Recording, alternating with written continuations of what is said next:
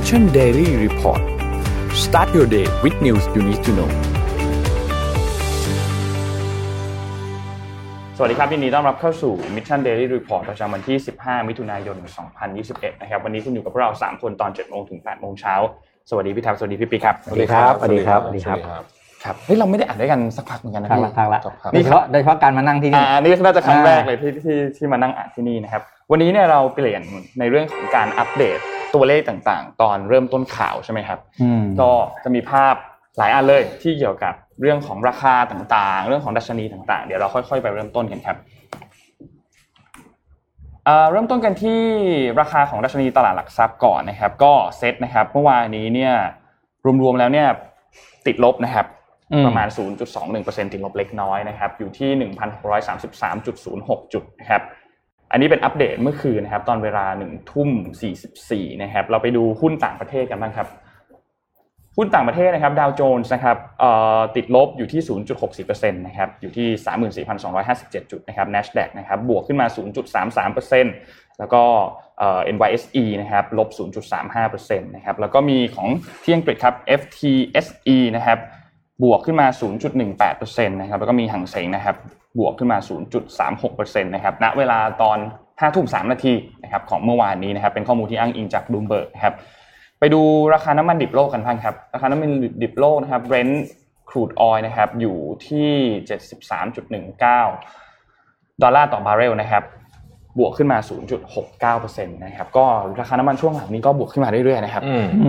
แล้วก็ไปดูที่ราคาทองคำกันบ้างครับทองคำปรับตัวลดลงมา 0.74% นะครับอันนี้เป็นดัชนีทองคำนะครับแล้วก็ตัวสุดท้ายครับราคาของคริปโตเคอเรนซีครับคริปโตเคอเรนซีช่วงนี้น่าจะเป็นขาขึ้นนะครับจากเทรนด์ข่าวหลายๆอย่างกลับมายืนเหนือ 40,000 ได้นะฮะครับก็เวลาคริปโตเคอเรนซีขึ้นเนี่ยส่วนใหญ่มันก็จะเริ่มต้นจากที่ Bitcoin ก่อนเนาะเพราะว่าตลาด Dominant Bitcoin เนี่ยนะครับที่มันเป็นตัวเหรียญใหญ่สุดแหละก็คนก็เวลาข่าวดีขึ้นมาเนี่ยคนก็ค่อนข้างมีความเชื่อมั่นในตัวเหรียญใหญ่ก่อนแล้วก็พวกตัว altcoin ต่างๆก็ค่อยๆขึ้นตามมาทีหลังนะครับ24ชั่วโมงเนี่ยบวกขึ้นมา 12.64% นะครับ Ethereum บวกขึ้นมาประมาณ 8.6 แล้วก็ Binance เนี่ย 11.3 นะครับ Cardano หรือว่า ADA เนี่ยนะครับบวกขึ้นมา 10.48 แล้วก็ Dogecoin นะครับบวกขึ้นมา 6.01% นะครับนี่เป็นตลาด cryptocurrency ที่ผ่านมาในช่วง24ชั่วโมงครับครับเดี๋ยวบอกตัวเลขวัคซีนด้วยสงสัยเมื่อวานนี้จะสื่อสารกันเข้าใจผิดนิดหน่อยตัวเลขวัคซีนเมื่อวานฉีดไปได้ประมาณ 100,000 นะฮะก็ถือว่าค่อนข้างน้อยแต่ว่าเมื่อวานนี้เนี่ยเรื่องของวัคซีนเองอะไรนะตัวเลขวัคซีนก็ฉีดได้ช้าลงจากก่อนหน้านี้ที่ฉีดได้หลัก 300,000 400,000 นะครับใช่ๆๆเมื่อวานนี้ฉีดไปทั้งหมด 106,000 โดสนะครับก็มีการออกมาแถลงการผมเล่าเร็วๆแล้วกันนะเพราะมันเยอะแยะเลยอ่ะก็มีเรื่องของการมาแถลงการของกระทรวงสาธารณสุขกทมนะฮะก็ออกมาทำนองว่าเหมือนกับขอโทษแหละก็ขอโทษเขาขอโทษบอกว่าโอเคก็สื่อสารกันอาจจะมีผิดพลาดหน่อยซึ่งจริงๆอันนี้เนี่ยเราเคยคุยกันตอนนั้นจำได้ไหมบอกว่าถ้าเราเปิดให้ลงทะเบียนกันรัวขนาดนี้นะหลายๆช่องทางขนาดนี้เนี่ยเดี๋ยวมันก็จะมึนแบบนี้แหละเพราะว่ามันก็ซ้ำไปซ้ำมานะฮะแต่ปัญหาตอนนี้ก็คือว่ากลุ่มเสี่ยงแล้วก็ผู้สูงอายุเกิน60แล้วก็กลุ่มเสี่ยงที่มี7โรคเนี่ยโดนยังไม่เลื่อนนะฮะในขณะที่มีคนที่ต้องบอกว่าก็ยังไม่ค่อยเสี่ยงเท่าไหร่ก็คือประมาณเป็นเด็กๆเนี่ยได้ฉีดนะไปพอสมควรเพราะฉะนั้นเนี่ยก็เลยน่าจะเป็นอิชชูนี้แหละนะครับ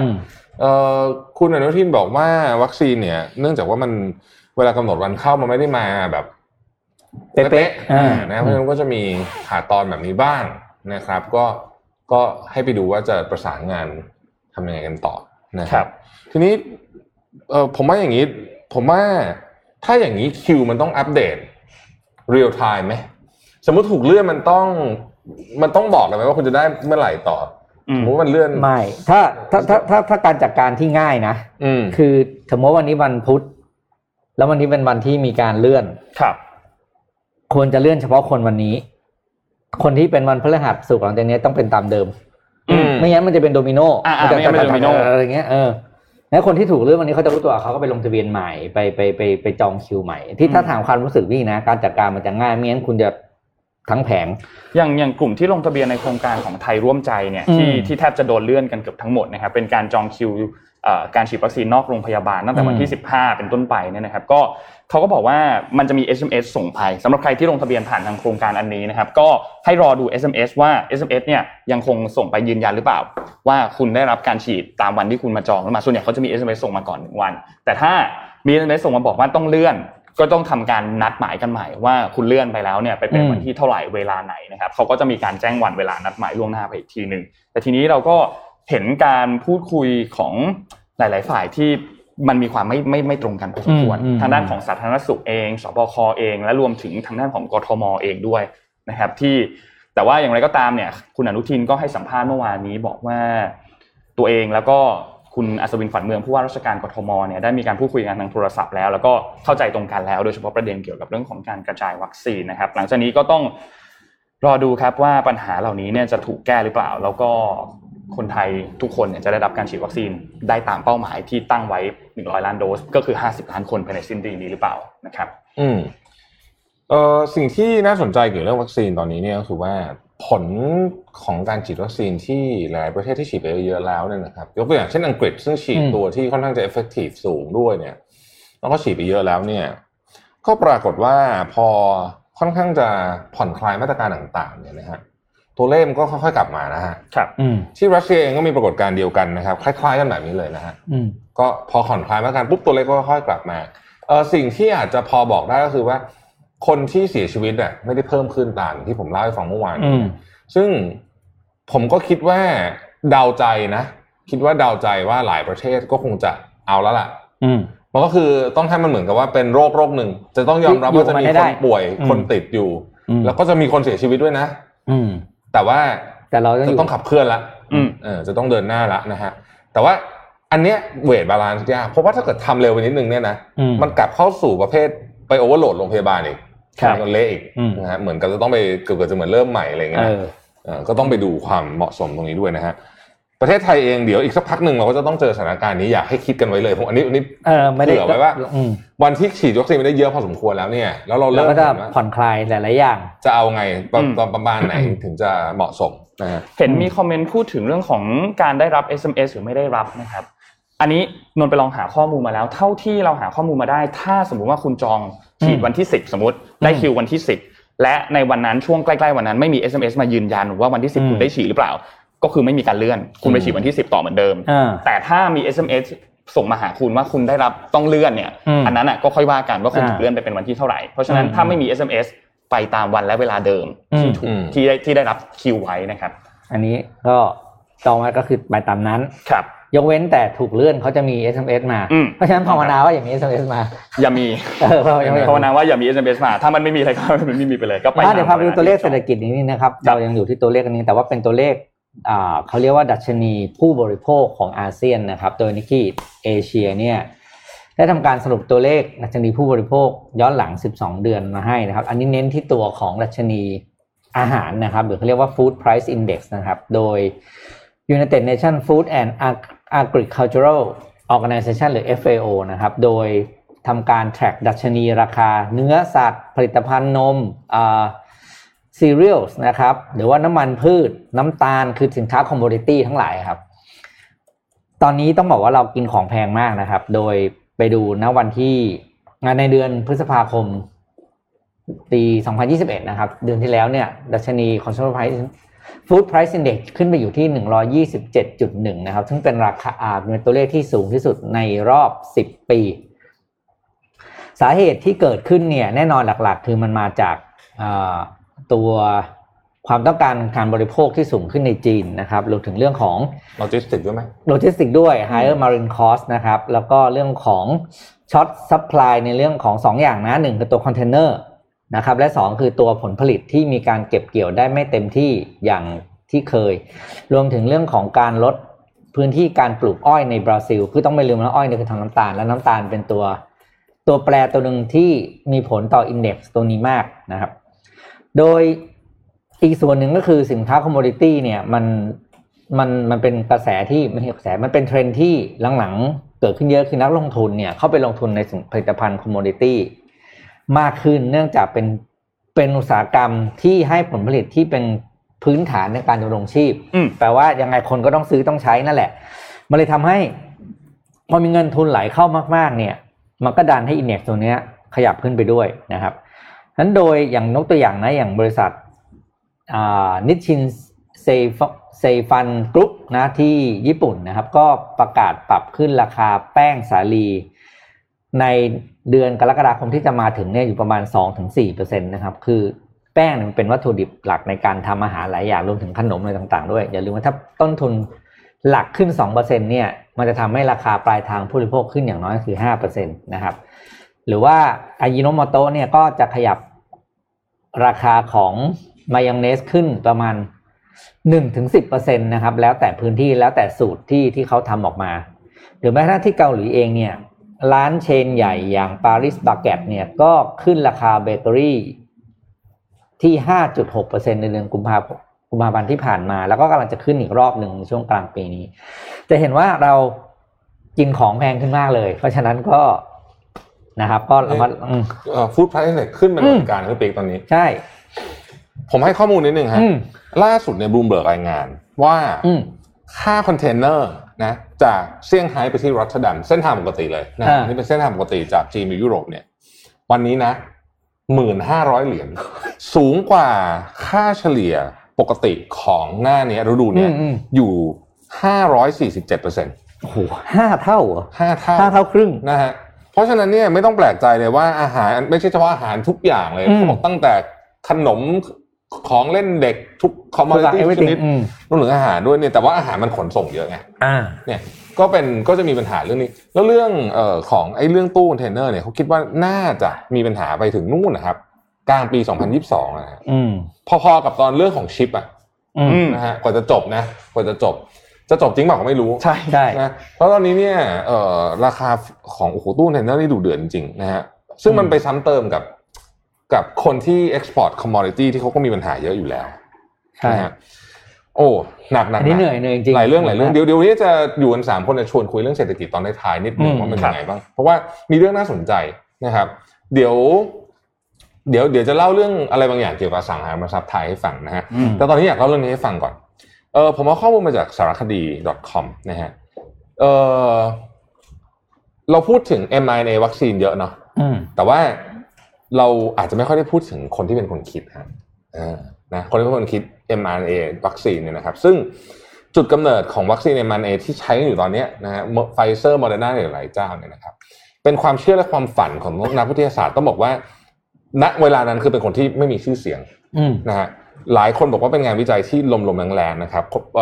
นักวิทยาศาสตร์ท่านนี้ชื่อว่าดร.แคทลินคาริโกนะฮะเป็นลูกสาวของคนขายเนื้อผู้เติบโตมาในเมืองเล็กๆของฮังการีนะครับ เขาร่วมทำวิจัยกับดร.ดรูไวส์แมนเนี่ยที่ยูเพนนะครับจนทำให้เกิดสิ่งที่เรียกว่า mRNA แล้วก็เป็นสิ่งที่เทคโนโลยีที่ Pfizer แล้วก็ Moderna เนี่ยไปนำไปใช้ในการผลิตวัคซีนอยู่ณตอนนี้นะครับแต่ว่ากว่าจะประสบความสำเร็จที่เห็นเนี่ยนะครับเธอผ่านชีวิตที่ยากลำบากมากอาชีพการงานเธอเนี่ยหนักหนาสาหัสจริงๆนะฮะโดยเฉพาะเธอซึ่งเป็นผู้หญิงแล้วก็อพยพมาจากต่างประเทศด้วยนะฮะจะมาขอทุนวิจัยต่างๆเนี่ยก็ไม่ง่ายเธอเนี่ยเชื่อว่า mRNA เป็นสารพันธุกรรมอีกชนิดหนึ่งนอกเหนือจาก DNA แล้วก็สามารถจะนำมาสร้างยาและวัคซีนในมนุษย์ได้นะครับแต่ตอนนั้นไม่มีใครเชื่อเธอเลยนะฮะถึงขั้นว่าตอนนั้นเนี่ยเธอเนี่ยได้รับข้อเสนอนะจากหัวหน้าแผนกวิจัยว่าถ้าจะทำเรื่องนี้ต่อเนี่ยจะถูกดีโมทคือลดตำแหน่งเธอก็บอกว่าเอาลดตำแหน่งก็เอานะฮะเงินเดือนน้อยก็เอาไม่ก้าวหน้าในอาชีพก็เอาเธอก็ต้องเปลี่ยนหัวหน้าแลบอยู่บ่อยๆนะครับเล่าเร็วๆนะครับสามีเธอเคยบอกว่าเคยคำนวณเล่นๆบอกว่าเนี่ยเธอทำงานหนักมากเนี่ยคิดแล้วเนี่ยได้ค่าตอบแทนชั่วโมงละ$1เท่านั้นเองนะฮะก็สรุปว่าเธอก็ย้ายมานะครับจนในที่สุดเนี่ยนะฮะก็ได้มาทำงานกับดร.ดรูไวส์แมนนะครับแล้วเธอเนี่ยก็เป็นคนที่พิสูจน์ให้ดร.ดรูเห็นว่าmRNA เนี่ยมันสามารถทำอะไรได้หลายอย่างนะครับแม้กระทั่งวัคซีนต้าน HIV ก็อาจจะทำได้นะผมเล่นเรื่องของเล่ากระโดดข้ามไปข้ามมานะครับแล้วในที่สุดเนี่ยตอนแรกพยายามหลายครั้งก็ไม่สำเร็จเพราะว่าหนูทดลองตายตลอดนะฮะปรากฏว่าเขาไปเจอว่าในเซลล์ร่างกายที่มีชีวิตเนี่ยปกติก็มี mRNA ทำไมระบบภูมิคุ้มกันถึงไม่ตอบสนองแบบนั้นนะฮะ mRNA ที่นักวิจัยสร้างขึ้นมาต่างจากธรรมชาติอย่างไรก็ไปเจอความจริงที่ว่ามันมี โมเลกุลที่เรียกว่าซูโดยูริดีนนะครับซึ่งเป็นองค์ประกอบของ RNA ที่พบในธรรมชาติจะส่งผลทำให้ระบบภูมิคุ้มกันของร่างกายไม่ตอบสนองรุนแรงด้วยความเข้าใจนี้เองทำให้ทั้งสองคนนี้ทดลองสังเคราะห์ mRNA ที่มีโครงสร้างเรียนแบบพันธุกรรมของไวรัสจากนั้นนำมาสร้างโปรตีนของไวรัสภายในเซลล์ร่างกายได้อย่างมีประสิทธิภาพได้ปริมาณมากกว่าธรรมชาติ10เท่าโดยไม่กระตุ้นภูมิคุ้มกันที่ทำให้เกิดอาการป่วยการค้นพบนี้เป็นทำให้เกิดความรู้พื้นฐานทางวิทยาศาสตร์อย่างมากมายมหาศาลเช่นสามารถฉีด mRNA เข้าร่างกายเพื่อร่างกายสร้างโปรตีนที่มีคุณสมบัติทางยาขึ้นมาอย่างอินซูลินหรือฮอร์โมนอื่นๆเพื่อรักษาโรคเบาหวานอันนี้ยังทำการวิจัยอยู่นะครับรวมถึงประโยชน์อันยิ่งใหญ่ที่จะเกิดขึ้นคือเราสามารถใช้ mRNA กระตุ้นแอนติบอดีนะฮะสำหรับโควิด -19 ได้นับเป็นครั้งแรกของโลกที่ได้มีการนำเทคโนโลยีชีวภาพนี้มาใช้ในวงการวัคซีนนะครับโดยทั้ง Pfizer และ Moderna เห็นศักยภาพแล้วก็ลงทุนให้กับงานวิจัยนี้มาอย่างต่อเนื่องนะฮะ แล้วก็ตอนหลังจากนี้เนี่ยเราจะได้ยินว่า mRNA เนี่ยจะถูกนำมาใช้กับวัคซีนหลายอย่างเช่นไข้หวัดใหญ่ไวรัสซิก้านะครับรวมไปถึงรักษาโรคยากๆที่เราไม่เคยรักษาได้ในอดีตนะฮะสิ่งที่เกิดขึ้นเนี่ยต้องบอกว่ามันคือถ้าในวงการวิทยาศาสตร์ต้องถือว่าเป็นเรื่องมหัศจรรย์มากเพราะว่าการที่จะเอาเทคโนโลยีใหม่ที่คนรู้สึกว่ามันไม่มีทางเป็นไปได้ตอนแรกเนี่ยแล้วก็สู้ผ่านร้อนผ่านหนาวยืนหยัดว่าจะทำจนทำได้เนี่ยนะฮะก็ถือว่าเป็นเรื่องที่ไม่ธรรมดาเรื่องของคนเนี้ยด็อกเตอร์คนนี้นะครับเดี๋ยววันหลังผมจะมาเล่าให้ฟังยาวๆในพอดแคสต์มีชีวิตเขาแบบขึ้นลงมากนะด็อกเตอร์แคทลินคาริโก้เนี่ยนะฮะสนุกมากนะครับแล้วก็ตอนนี้เนี่ยก็หลายคนก็บอกว่าเอ๊ะนี่จะต้องน่าจะรางวัลโนเบลปีหน้าไม่น่าพลาดนะคนนี้นะซึ่งก็คิดว่าเป็นอย่างนั้นนะตัวรู้สึกว่าไม่น่าพลาดเหมือนกันนะเพราะว่าวัคซีนที่มาจาก mRNA เนี่ยช่วยชีวิตมนุษย์ไปเยอะมากเลยในปีนี้นะฮะพูดถึงเรื่องข่าวของวัคซีนมีข่าววัคซีนข่าวดีอีกอันหนึ่งก็คือ NovaVax นะครับเมื่อวานนี้เนี่ย NovaVax ได้มีการประกาศนะครับบอกว่าประกาศผลตัว clinical trial ออกมาที่ทำที่สหรัฐนะครับโดยมีบอลันเทียร์เนี่ยหรือว่าอาสาสมัครทั้งหมด 30,000 คนนะครับก็พบว่าตัววัคซีนตัวนี้เนี่ยมีประสิทธิภาพหรือว่า effective เนี่ยอยู่ที่93% นะครับค่อนข้างสูงนะครับแล้วก็สามารถที่จะป้องกันสายพันธุ์ต่างๆได้ค่อนข้างเยอะด้วยนะครับอันนี้เนี่ยทางบริษัทเนี่ยก็จะกำลังส่งเรื่องเพื่อที่จะขอตัวเขาเรียกว่า emergency authorization ก็คือการใช้ในกรณีฉุกเฉินซึ่งวัคซีนนะขณะนี้แทบทุกตัวเลยดีกว่าเป็นการใช้แบบกรณีฉุกเฉินทั้งหมดนะครับคาดว่าน่าจะมีการใช้ตัว NovaVax เนี่ยในควอเตอร์ที่3ที่จะออกมาฉีดให้กับคนธรรมดาก็ถือว่าเป็นข่าวดีครับที่เป็นวัคซีนแบบโปรตีนเบสนะครับต้องบอกว่าเป็นอีกวิธีหนึ่งแล้วกันในการผลิตวัคซีนออกมาก็เร็วๆนี้คาดว่าน่าจะมีการใช้วัคซีนของ NovaVax เนี่ยกว้างมากขึ้นหลังจากที่ได้รับการอนุมัติทางด้านของ Emergency Authorization ครับอีกเรื่องหนึ่งที่มีการทำสำรวจแล้วก็ไม่แน่ใจว่าได้นำมาเล่าใน MDR หรือยังนะครับก็คือเรื่องของเมืองหนึ่งในบราซิลที่ชื่อว่าเซรานาครับที่เซรานาเนี่ยเป็นเมืองในบราซิลที่ต้องบอกว่าเขาเจอโควิด -19 ค่อนข้างหนักแต่ทีนี้เขามีโปรเจกต์อันหนึ่งที่เรียกว่าโปรเจกต์ S นะครับก็คือทางทำร่วมกับทางจีนโดยโปรเจกต์อันนี้เนี่ยเขาจะให้วัคซีนจากวัคซีนโคโรนาแว็กซ์นะครับหรือว่าที่เรารู้จักกันในชื่อซิโนแว็กเนี่ยทำการฉีดให้กับคนในเมืองนี้ฉีดแล้วฉีดเยอะมากนะครับโดยคนในเมืองนี้เนี่ยมีอยู่ประมาณทั้งหมดมีประชากรประมาณ 30,000 คนนะครับแล้วก็ฉีดไปได้แล้วเนี่ยประมาณเกือบ 95% นะครับแล้วก็ค้นพบว่าตัววัคซีนตัวนี้เนี่ยมีประสิทธิภาพค่อนข้างดีนะครับโดยเมืองนี้ต้องบอกว่ามันเป็นเมืองเล็กๆก็เลยถูกเลือกให้ทำการทดลองโปรเจกต์อันนี้นะครับแล้วก็พบว่าคนส่วนใหญ่เนี่ยถ้าติดเชื้อแล้วเข้าโรงพยาบาลแล้วมีอาการหนักคือเข้า ICU เนี่ยจะเป็นคนที่ไม่ได้ฉีดวัคซีนส่วนคนที่ฉีดวัคซีนเข้าไปแล้วเนี่ยนะครับแล้วก็ต้องบอกว่าเขาฉีดได้มันเกิน herd immunity ตัวเลขไปเยอะมากๆนะครับ herd immunity มันอยู่ประมาณ 60-70% เท่านั้นเองแต่นี้ฉีดได้แล้วเนี่ยประมาณ 95% เลยนะครับทำให้เมืองนี้เนี่ยต้องบอกว่าเศรษฐกิจกลับมาแทบจะปกติแล้วแต่เขายังใส่หน้ากากกันอยู่นะยังไม่ได้เลิกใส่หน้ากากยังคงใส่หน้ากากกันอยู่นะครับต้องบอกว่าต่างจากที่ประธานาธิบดีหรือว่าคุณโบซาโนรูเนี่ยเขาต่อต้านการฉีดวัคซีนเนาะอย่างที่เราทราบกันโดยเฉพาะเรื่องของโคโรนาแว็กซ์หรือว่าซีโนแว็กซ์เนี่ยก็มีข่าวมาค่อนข้างเยอะอยู่แล้วที่ประธานาธิบดีไม่สนับสนุนตัววัคซีนและไม่สนับสนุนการฉีดวัคซีนด้วยนะครับแต่สุดท้ายแล้วเนี่ยก็เกิดข่าวเฟคนิวส์เกิดข่าวอะไรพวกนี้กันค่อนข้างเยอะนะครับทำให้มีความสับสนกันเกิดขึ้นในประเทศแต่สุดท้ายแล้วเนี่ยวอลล์สตรีทเจอร์นัลก็รายงานบอกว่า ผลสำรวจเนี่ยค่อนข้างพบแล้วว่าตัววัคซีนของซิโนแวคเนี่ยได้ผลค่อนข้างดีถ้าหากว่าฉีดได้จำนวนค่อนข้างเยอะนะครับก็อันนี้ก็เป็นข่าวดีครับอีกข่าวหนึ่งที่วัคซีนซิโนแวคเนี่ยทำประสิทธิภาพได้ค่อนข้างดีในเซเรนาที่บราซิลครับพูดถึงวัคซีนออกสักข่าวหนึ่งให้จบเลยแล้วกันนะฮะบริษัทที่เป็น Venture Capital ที่ต้องบอกว่าฟันตัวบริษัท Moderna มาตั้งแต่ต้นเลยเนี่ยนะฮะชื่อว่า Flagship Pioneering เนี่ยเพิ่ง raise fund ไปได้ 3,400 ล้านเหรียญสหรัฐที่จะไปลงทุนในพวกตระกูล Biotech นะเขาบอกว่าตอนนี้เนี่ยเราอยู่ในจุดเริ่มต้นของการเปลี่ยนแปลงครั้งยิ่งใหญ่ของเรื่องของเทคโนโลยีชีวภาพของมนุษยชาตินะครับแล้วก็กองทุนของเขาเนี่ยที่ชื่อว่า Flagship Fund 7เนี่ยนะฮะกำลังจะเข้าไปลงทุนในธุรกิจ Biotech ที่มีความซับซ้อนสูงมากนะครับแล้วก็เรียกว่าเป็น next frontier อะไรประมาณนี้นะก็คือเหมือนกับว่าเข้าไปในการลงทุนในงานวิจัยที่อาจจะค่อนข้างที่จะซับซ้อนมากเช่นการรักษาโรคมะเร็งด้วยเทคนิคใหม่อะไรเงี้ยเป็นต้นนะฮะหรือว่าการทำ targeted targeted drug delivery ก็คือไปที่ตัวคือไม่ใช่กินมั่วๆซั่วๆเหมือนว่ารักษาตามดีไซน์มันเลยนะว่ามันรักษายังไงเนี่ยนะฮะซึ่งพวกเทคโนโลยีพวกนี้เนี่ยมันใหม่มากคือเหมือนกับว่ามันต้องการเงินแบบคือต้องมีเงินทำทิ้งอ่ะถ้าให้ผู้ภาษาผมพูดนะเพราะว่ามันจะต้องมีอะไรที่ทดลองที่แบบทิ้งๆกว้างๆเยอะมากกว่าจะเจอทางที่ถูกต้องนะครับก็เขาก็บอกว่าเนื่องจากความสำเร็จของ Moderna นะก็ทำให้Flagship Pioneering เนี่ยสามารถ raise fund ได้เร็วมากนะครับแล้วก็เป็นการ raise fund ที่ใหญ่ที่สุดครั้งหนึ่งในวงการยาเลยก็ว่าได้นะฮะสำหรับ Venture Capital เพราะว่าตอนนี้คนกำลังเหมือนกับมั่นใจนะเอาเรื่องนี้ต่อเลยกันเรื่องโจไบเดนนะเป็นควันหลงจากการประชุม G7 นะครับอยากให้ทุกท่านฟังท่าทีของโจไบเดนแบบ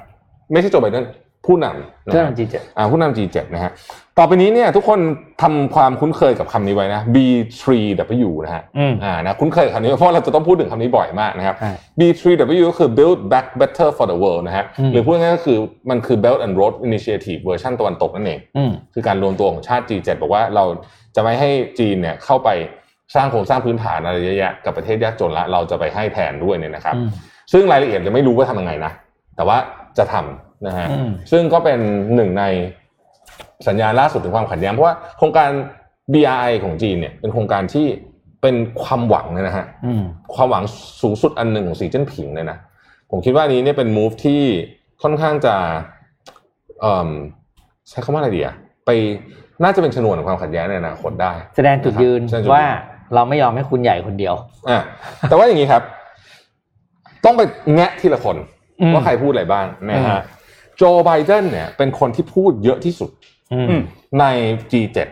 นะครับพูดทำนองว่านี่ไม่ใช่เราไม่ได้ต่อสู้กับประเทศจีนหรอกนะถ้าจะว่าตรงๆเราต่อสู้กับรัฐเผด็จการนี่ใช้คำนี้เลยนะฮะเราต่อสู้รัฐเผด็จการเราในฐานะประเทศที่เป็นประชาธิปไตยก็คือกลุ่ม G7 เนี่ยต่อสู้กับรัฐเผด็จการนะฮะแล้วก็ต่อสู้กับการทำผิด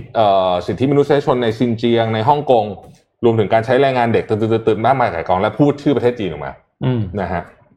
อันนี้คือโจไบเดนขณะที่บอริสจอนสันผู้นำอังกฤษเนี่ยนะครับแล้วก็เป็นเจ้าภาพด้วยเนี่ยนะฮะไม่พูดนะไม่พูดชื่อประเทศจีนออกมาหลีกเลี่ยงการใช้คำนี้Financial Times ใช้คำว่า decline to mention China by name คือไม่พูดชื่อนะพูดอ้อมๆนะครับส่วนนายกรัฐมนตรีของอิตาลีนะฮะก็พูดถึงจีนบอกว่าในทำนองนี้ครับบอกว่าประเทศตะวันตกเนี่ยมีงานสำคัญที่จะต้องทำร่วมมือกับจีนเช่นเรื่องของสิ่งแวดล้อมเป็นต้นนะฮะก็ไปโทนนั้นนะครับเอ็มมานูเอลมาครองบอกว่า G7 เนี่ยผมโค้ดเลยนะครับบอกว่า not hostile to China คือไม่ได้มีอะไรแบบอยากจะไปสู้รบกับประเทศจีนไม่ได้มีปัญหาโดยตรงนะครับแล้วก็เสริมด้วยว่า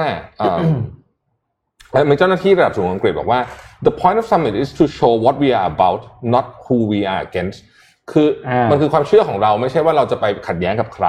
นะครับแองเกลาไมเคิลเป็นคนเดียวที่อาจจะมีท่าทางขึงขังขึ้นมานิดนึงนะฮะแต่ว่าไม่เท่าโจไบเดนนะฮะแองเกลาไมเคิลบอกว่ารัฐบาล G7 เนี่ยจะต้องใช้ IB3W เนี่ย ในการที่จะเข้าไปคานอำนาจกับจีนนะครับเพราะว่าตอนนี้เนี่ยโครงการ Belt and Road Initiative เนี่ยทำไปเป็น 50-60 ประเทศแล้วนะฮะก็กลายเป็นว่าเวที G7 เนี่ยถูกปิดลงเนี่ยด้วยการ address ถึงประเทศจีนนะเยอะเลยนะฮะเยอะเลยนะฮะซึ่งจีนเองเขาก็ออกมาบอกนะที่เมื่อวานเล่าให้ฟังบอกว่าไอ้ยุคที่มันมี small group of people อ่ะแล้วก็ตัดสินความเป็นไปของโลกเนี่ยมันจบลงไปแล้วนี่มันเป็นยุคแห่งความ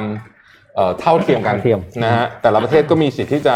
manage ทิศทางของประเทศอย่างที่ตัวเองต้องการนะครับสิ่งที่น่าสนใจคือเรื่องวัคซีนที่บอกว่าจะบริจาค 1,000 ล้านโดสนะฮะซึ่งฟังดูเหมือนจะดีใช่ไหมนะฮะแต่ปรากฏว่าเหล่าบรรดาคนที่อยู่ในแวดวงเอายกตัวอย่างแล้วกันเอาคนนี้แล้วกัน Oxfam เป็นหน่วยงานของ UN นะฮะ Oxfam เป็นหน่วยงานของ UN ซึ่งดูแลเรื่องสิทธิเด็กและสตรีนะครับออกมาใช้คำนี้เลยบอกว่า a billion dose would have been a drop in the bucket drop in the bucket เนี่ยแปลว่าน้อยมากๆเป็นจุดน้ำในถังน้อยมากๆนะฮะแต่ถึงกระนั้นก็ตามเนี่ยไอ้ 1 billion dose เนี่ยประเทศเหล่านี้เนี่ยก็ยังไม่ปล่อยออกมาเลยเขาพูดเหมือนว่าจริงๆอ่ะคุณบริจาคนานแล้ว 1,000 ล้านโดสมันน้อยมากสำหรับพวกคุณนะฮะน้อยมากยังไงเพราะว่าวัคซีนที่อยู่ในมือของประเทศ G7 เอางี้ดีกว่าประเทศร่ำรวยที่มีประชากร 14% ของโลกเลยนะฮะถือวัคซีนไว้ 54% ตอนนี้นะครับอย่างที่บอกเพราะฉะนั้นเนี่ยถ้าสมมุติว่าทุกคนได้รับการกระจายวัคซีนอย่างเท่าเทียมจริงๆปีนี้เนี่ยทั้งโลกเกิด herd immunity ได้เลยแต่มันไม่เกิดแบบนั้นขึ้นเพราะว่าหลายประเทศเนี่ย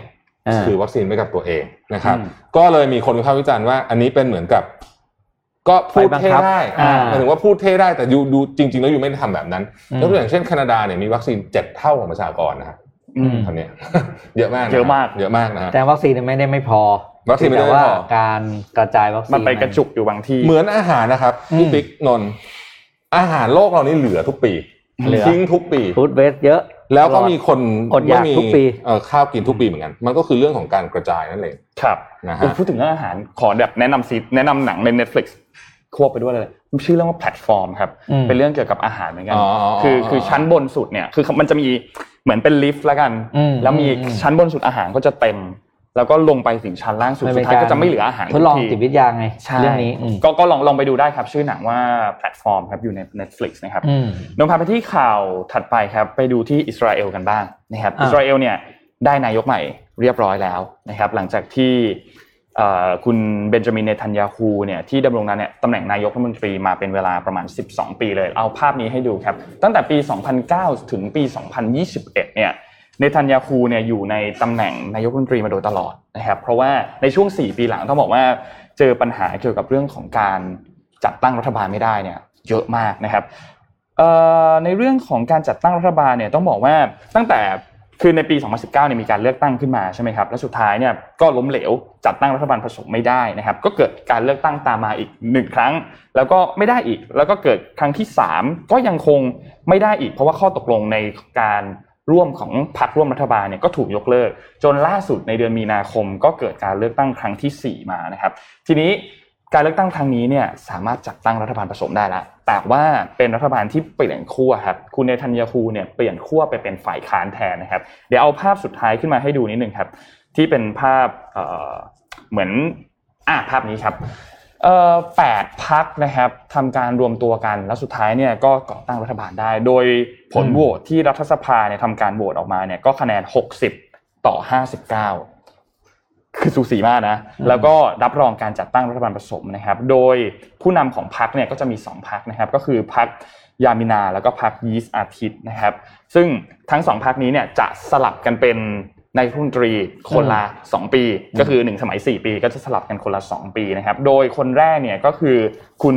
นัฟตาลีเบนเนตนะครับเป็นอดีตสมาชิกหน่วยคอมมานโดนะครับอายุ49ปีนะครับแล้วก็เป็นผู้นำของพรรคยามินานะครับก็คนอันนี้คือในภาพนี้เนี่ยคือคนทางด้านซ้ายนะครับก็ขึ้นรับตำแหน่งเป็นนายกรัฐมนตรีนะครับเข้ารับพิธีสาบานตนเป็นที่เรียบร้อยแล้วนะครับแล้วก็คุณเนทันยาฮูเนี่ยแน่นอนก็ออกมาบอกว่า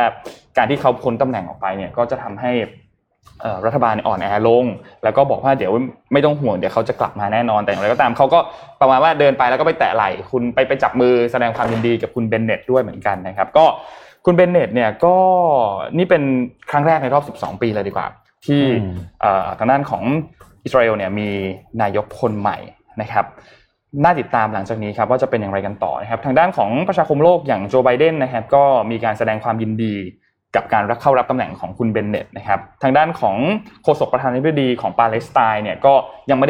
ได้พูดถึงเรื่องนี้ก็ปฏิเสธที่จะพูดถึงเรื่องนี้แล้วก็บอกว่าเรื่องนี้เนี่ยเป็นกิจการภายในของอิสราเอลเขาก็ไม่พูดถึงประเด็นนี้นะครับอย่างไรก็ตามครับหลังจากนี้ต้องติดตามเรื่องนี้อย่างใกล้ชิดมากครับเพราะว่าการมีรัฐบาลใหม่ในรอบ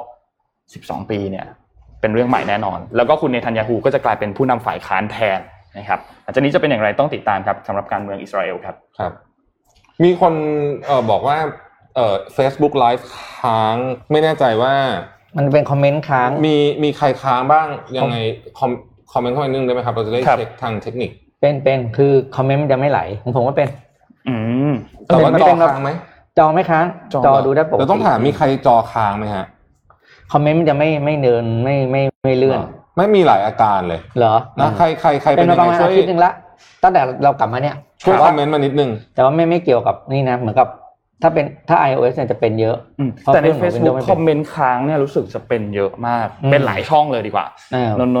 นจอค้างฮะบางคนจอค้างอ๋อเหรอหน้าจอไม่ใช่คอมเมนต์นะครับค้างเหมือนกันวันนี้จอค้างวันนี้5ครั้งแล้วนะฮะค้างหมดเลยนี่มีคนค้างเยอะมากนะฮะบางคนไม่ค้างจอค้างเข้าใหม่เทคนิคเราจะต้องจัดการเรื่องนี้ว่าเป็นยังไงนะครับต้องขออภัยทุกท่านด้วยอาจจะ switch ไปดูกันที่ YouTube ก่อนมั้ยวันนี้นะฮะอาจจะขออนุญาตอาจจะ switch ไปดูกันที่ YouTube สักนิดนึงแล้วเดี๋ยวทางทีมเราจะหาสาเหตุให้เร็วที่สุดนะครับต้องขออภัยทุกท่านด้วยนะฮะอ่ะต่อที่ข่าวนี้ดีกว่านี่ไบเดนเขาไม่พักเลยนะฮะครับออกจากอังกฤษปุ๊บตอนนี้ไปที่บรัสเซลส์เตรียมประชุม NATO ครับจริงๆก็คือเมื่อคืนนั่นแหละนะฮะก็จะเจอกับผู้นำสหภาพยุโรปนะครับก่อนจะเจอกับปูตินในวันพุธนะฮะข่าวจาก Voice of America นะครับนักวิเคราะห์มองว่าการประชุม NATO ปีนี้เนี่ยเป็นโอกาสสำคัญเพื่อทบทวนเป้าหมายยุทธศาสตร์การทำงานของสนธิสัญญาป้องกันแอตแลนติกเหนือหรือ NATO เนี่ยนะครับเพราะว่ายุทธศาสตร์เนี่ยปรับปรุงครั้งสุดท้ายนู่นน่ะปี2553อ่ะนะฮะและถึงแม้ว่าปัญหาท้าทายภัยคุกคามจะเปลี่ยนไปอย่างมากในช่วง10 ปีที่ผ่านมาก็ยังไม่ได้ปรับปรุงใหญ่ๆนะครับแล้วก็ไม่ได้หารือเรื่องนี้กับอเมริกาในช่วงโดนัลด์ทรัมป์อยู่ด้วยนะฮะเพราะอาจจะหารือกันไม่รู้เรื่องไม่รู้นะฮะก็เป็นเรื่องที่น่าสนใจนะครับว่าประเทศ NATO เนี่ยจะมีทิศทางยังไงเกี่ยวกับความขัดแย้งของเรื่องที่เกิดขึ้นในปัจจุบันนะครับเมื่อวันศุกร์นะครับเลขาธิการ NATO เนี่ยได้กล่าวกับสื่อมวลชนเรื่องลักษณะภัยคุกคามของการ NATO ที่เปลี่ยนไปและชี้ว่าเอกสารยุทธศาสตร์การทำงานของ NATO ในปัจจุบันไม่ได้มีการระบุถึงจีนแม้แต่คำเดียวและแทบไม่มีการกล่าวถึงการเปลี่ยนแปลงภูมิอากาศเช่นกันนะครับนอกจากนี้ความสัมพันธ์กับ NATO กับรัสเซียเนี่ยก็ต่างจากเมื่อ10 ปีที่แล้วโดยสิ้นเชิงนะครับเพราะขณะนี้ความสัมพันธ์ระหว่าง NATO กับรัสเซียกำลังอยู่ที่จุดต่ำสุดนับตั้งแต่ยุคสงครามเย็นเป็นต้นมา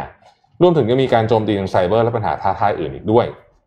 ขณะนี้เนี่ยองค์การ NATO ให้ได้เสนอให้กองทัพและภาคเอกชนของประเทศสมาชิกพิจารณาร่วมมือกันในเรื่องเทคโนโลยีใหม่ๆนะครับรวมถึงขอให้ขยายความเป็นหุ้นส่วนกับประเทศประชาธิปไตยอื่นๆนะฮะเช่นภูมิภาคอินโดแปซิฟิกเพื่อป้องกันการขยายอิทธิพลของจีนอีกด้วยนะฮะและมีดีเทลมากมายเดี๋ยวสัปดาห์นี้คงจะได้เห็นมาสังเกตไหมครับว่าตอนนี้เนี่ยเรื่องของ geopolitics เนี่ยกลับมาอยู่ในเวทีโลกอีกครั้งหนึ่งนะฮะแล้วก็เวที NATO เนี่ยก็จะคล้ายๆเวที G7 แต่ NATO นี่มันจะเป็นเรื่องของมีความเป็นยุทธวิธีเรื่องทหารมากกว่านะฮะ NATO เป็นเรื่องทหารนะฮะแล้วก็คือตอนนี้ผมมองภาพนะมันจะมีประชุม G7 นะจบละ NATO G20ต่อด้วยงานครบรอบ100 ปีของพรรคคอมมิวนิสต์จีนในวันที่1กรกฎาคมในเดือนนี้เนี่ยน่าจะเป็นเดือนที่เราจะเห็นเรื่องของการขยับขยื่นเคลื่อนไหวของ geopolitics ความขัดแย้งของ geopolitics เยอะมากโดยเฉพาะต้องจับตามองไปที่ทะเลจีนใต้นะฮะยังคุกรุ่นอยู่เหมือนเดิมแต่ช่วงนี้จีนถอยนิดนึงเพื่อต้อนรับลางานนี้ก่อนนะฮะแล้วหลังจากนี้คิดว่าน่าจะเดินหน้าต่อนะครับต้องเก็บท่าทีนิดนึงเดี๋ยวในอยู่ที่รัสเซียนะครับพาไปดูข่าวอื่นที่ไม่ใช่ geopolitics มากแต่เป็นข่าวการพัฒนาภายในของรัสเซียนะครับครับรัสเซียเนี่ยโดยปูตินนะครับก็ได้ออกมาแถลงเกี่ยวกับเรื่องของนโยบายในการใช้กองกำลังทหารคือทหารเลยนี่แหละนะออกมาทำงานนอกค่ายนะครับโดยเอามาสร้างทางรถไฟสายเขาเรียกว่า Far East นะครับโดยชื่อโครงการนี้ชื่อ Baikal Amur Main Line หรือ BAM นะครับซึ่งเป็น โครงการทางรถไฟสายใหม่ที่จะสร้างเชื่อมรัสเซียตะวันออกกับตะวันตกคือรัสเซียแบบถ้าเรานึกแผนที่ออกรัสเซียจะเป็นประเทศที่มีกว้างแนวกว้างเยอะมากแล้วก็ในอดีตเนี่ยการขนส่งระหว่างฝั่งตะวันออกซึ่งติดกับทะเลญี่ปุ่นไปทางฝั่งไ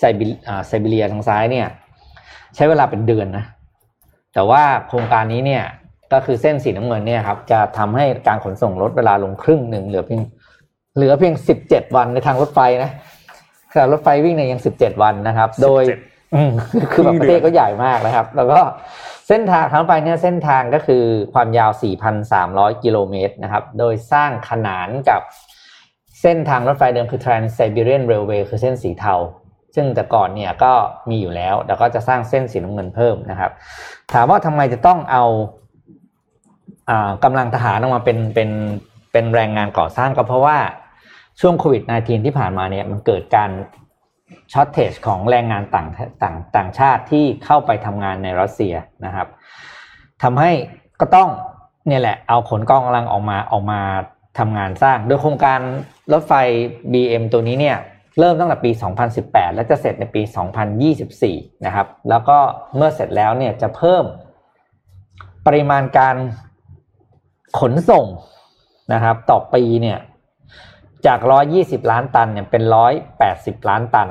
คือเฉพาะเส้นนี้นะคือก่อนเนี่ยไอ้ตัวเส้นข้างหน้ามัน120แล้วก็เพิ่มอีก180นะครับทำให้เพิ่มปริมาณขนส่งได้เยอะมากแล้วก็จะช่วยให้เศรษฐกิจภายในประเทศเนี่ยมัน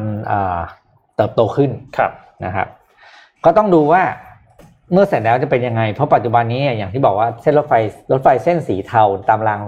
สีเทาเนี่ยมันค่อนข้างใช้เวลานานแล้วก็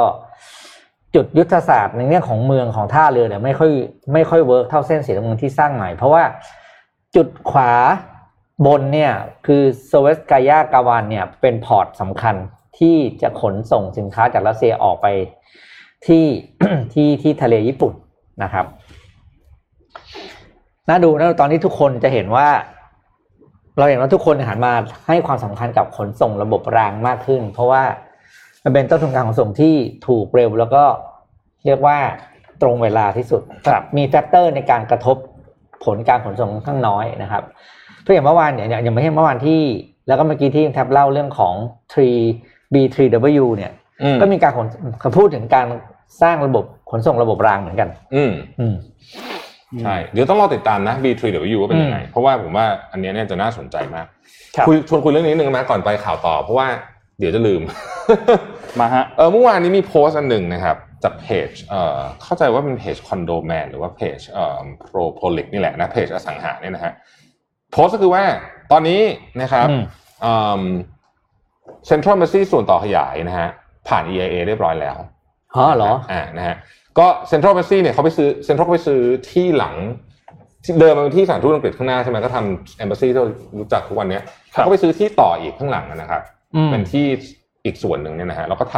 ำเฟสที่2แล้วกันเรียกว่าส่วนต่อขยายของเซ็นทรัลเอมบาซีเดิมนะฮะซึ่งเดี๋ยวถ้ารูปนี่หน้าตาเป็นอย่างนี้ผ่าน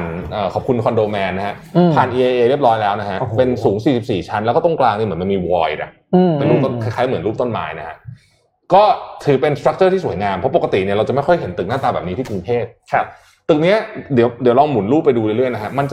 จะชวนให้นึกถึงตึกนึงที่เซี่ยงไฮ้ผมจำชื่อตึกไม่ได้ไม่มีตึกนึงที่ไม่ได้เหมือนอย่างนี้เป๊ะๆแต่ว่ามีความคล้ายตึกนี้นะฮะ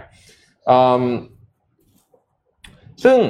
เพื่อนผมคนหนึ่งซึ่งก็เป็นคนในวงการอสังหาเนี่ยนะฮะคุณโบ๊ทพไทยประดุงถิ่นเนี่ยนะ CEO ของ Build เนี่ยก็มาบอกว่าเขารู้สึกว่าวงการก่อสร้างอสังหาเนี่ย developer ที่แข็งแรงเริ่มมองไปข้างหน้าละนะครับโครงการหลายโครงการกำลังทยอยเปิดตัวตามแผนที่วางไว้แล้วก็เตรียมก่อสร้างมากขึ้นกว่าจะเสร็จก็น่าจะเป็นไซเคิลขาขึ้นพอดีนะครับเฉพาะตรงนี้เนี่ยมี2โครงการใหญ่นะฮะก็คือโครงการนี้นะครับแล้วก็อีกอันนึงก็คืออมันในเลิศนะฮะก็คือของกลุ่มอมันเนี่ยนะครับที่ทำที่ของในเลิศเนี่ยนะฮะซึ่งอมันในเลิศเนี่ยเป็น residence แล้วก็โรงแรมที่หลายคนรอคอยโดยเฉพาะโรงแรมเพราะว่าโรงแรมในเครืออมันเนี่ยทุกที่นี่คือพีคมากนะฮะเขาอยากรู้ว่าถ้ามาที่กรุงเทพจะเป็นยังไงนะฮะแล้วก็ตัวอมันในเลิศซึ่งเป็น residence นะครับเข้าใจว่าเริ่มต้นเนี่ยปกติเนี่ยห้องคอนโด1นะฮะ ห้องหนึ่งห้องนอนเนี่ยมันก็จะประมาณสักหนึ่งห้องนอนกี่50ตารางเมตรนะอะไรแบบนี้ใช่ไหม50ถือว่าใหญ่นะ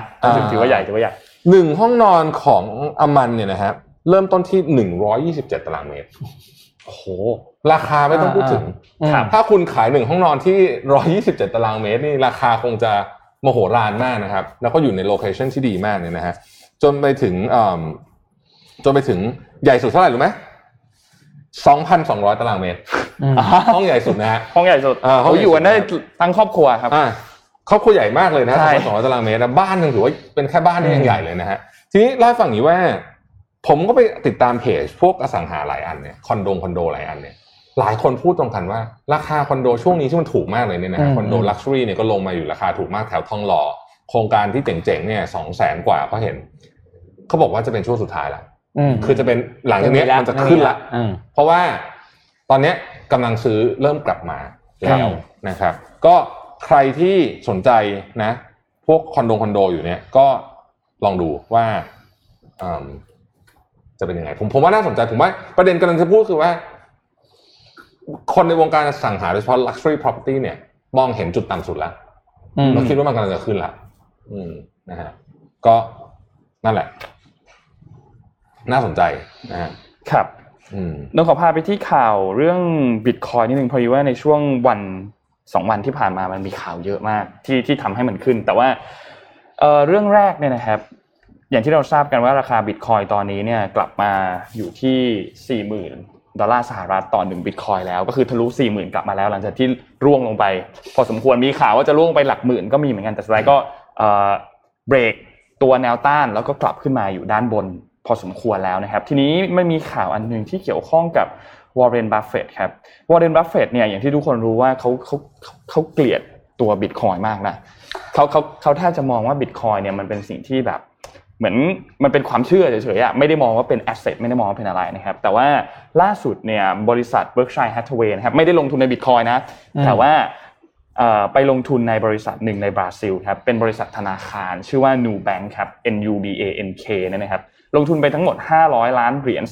นะครับแต่ว่าบริษัท Nubank เนี่ยทำเกี่ยวกับเรื่องของการลงทุนในคริปโตเคอเรนซีครับก็มีคนก็แน่นอนตีข่าวกันไปว่าเฮ้ยหรือว่าทางด้านของ Warren Buffett เนี่ยเปลี่ยนใจหรือเปล่า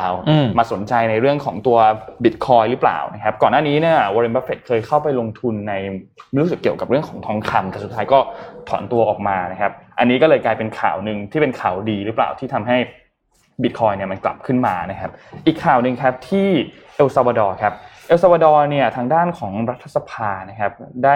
มีการเห็นชอบนะครับก็ให้สามารถใช้ Bitcoin ในการที่จะใช้ได้ทุกบริการดีกว่าชำระหนี้ได้แทนสกุลเงินของตัวเองได้ด้วยคือไม่ได้แทนหรอกแต่ว่าสามารถเป็นอีกหนึ่งทางเลือกในการชำระหนี้ได้แล้วก็ในเรื่องของการเข้าถึงบริการทางการเงินการลงทุนการท่องเที่ยวต่างๆนวัตกรรมเศรษฐกิจต่างๆเนี่ยสามารถใช้ได้ทั้งหมดนะครับก็อันนี้เป็นอีกหนึ่งข่าวดีที่ใครที่ถือ Bitcoin อยู่เนี่ยก็น่าจะใจชื้นกับข่าวนี้นะครับแต่ว่าทีนี้ทางด้านของสถาบันทางการเงินที่อยู่ในเอลซัลวาดอร์เนี่ยตอนนี้มีการให้สัมภาษณ์ออกมาครับบอกว่าเขาก็ยังลังเลกันอยู่นะให้สัมภาษณ์กับรอยเตอร์นะครับบอกว่าคือตอนณช่วงเวลาตอนนี้แม้ว่าทางด้านของรัฐเนี่ยจะทำการอนุมัติให้ Bitcoin สามารถชำระหนี้ได้ตามกฎหมายเรียบร้อยแล้วเนี่ยแต่อย่างไรก็ตามยังสถาบันทางการเงินต่างๆยังไม่มีการเปิดตัวออกมาว่าสนับสนุน Bitcoin หรือว่าสินทรัพย์ Cryptocurrency อื่นๆนะครับแล้วก็ทางด้านของลูกค้าเองเนี่ยก็ยังไม่ได้มีการกระตุ้นทางด้านของสถาบันมากเพียงพอด้วยสถาบันเองก็ยังนิ่งๆอยู่ยังไม่ได้มีการออกมาใช้ในตัวนี้อย่างแน่นหนามากนักนะครับแต่อย่างไรก็ตามเนี่ยหลายๆฝ่ายก็มองว่าเรื่องนี้ค่อนข้างน่าสนใจแล้วก็อาจจะเป็นการทดลองว่า Bitcoin เนี่ยสามารถเข้ามาช่วยในเรื่องของระบบการเงินได้จริงหรือเปล่าแต่ทางด้าน JP Morgan ครับก็มีการออกเป็นบทสัมภาษณ์ออกมาอันนึงเลยนะบอกว่า JP Morgan เนี่ยมองว่าเรื่องนี้ไม่ค่อยดีเท่าไหร่เพราะว่าเรื่องนี้จะทำให้เอลซัลวาดอร์เนี่ยถ้าหากว่าต้องการความช่วยเหลือจากทางด้านของ IMF เนี่ยอาจจะเจรจาได้ยากขึ้นเพราะว่ามีผลในเรื่องของทางการเงินเกิดขึ้นนะครับอย่างไรก็ตามเรื่องของการใช้ Bitcoin เนี่ยจะเห็นว่าในหลายๆประเทศที่ประสบปัญหาเรื่องของ inflation หรือว่าเรื่องของเงินเฟ้อเยอะๆเนี่ยจะมีการใช้ตัว Bitcoin ค่อนข้างเยอะ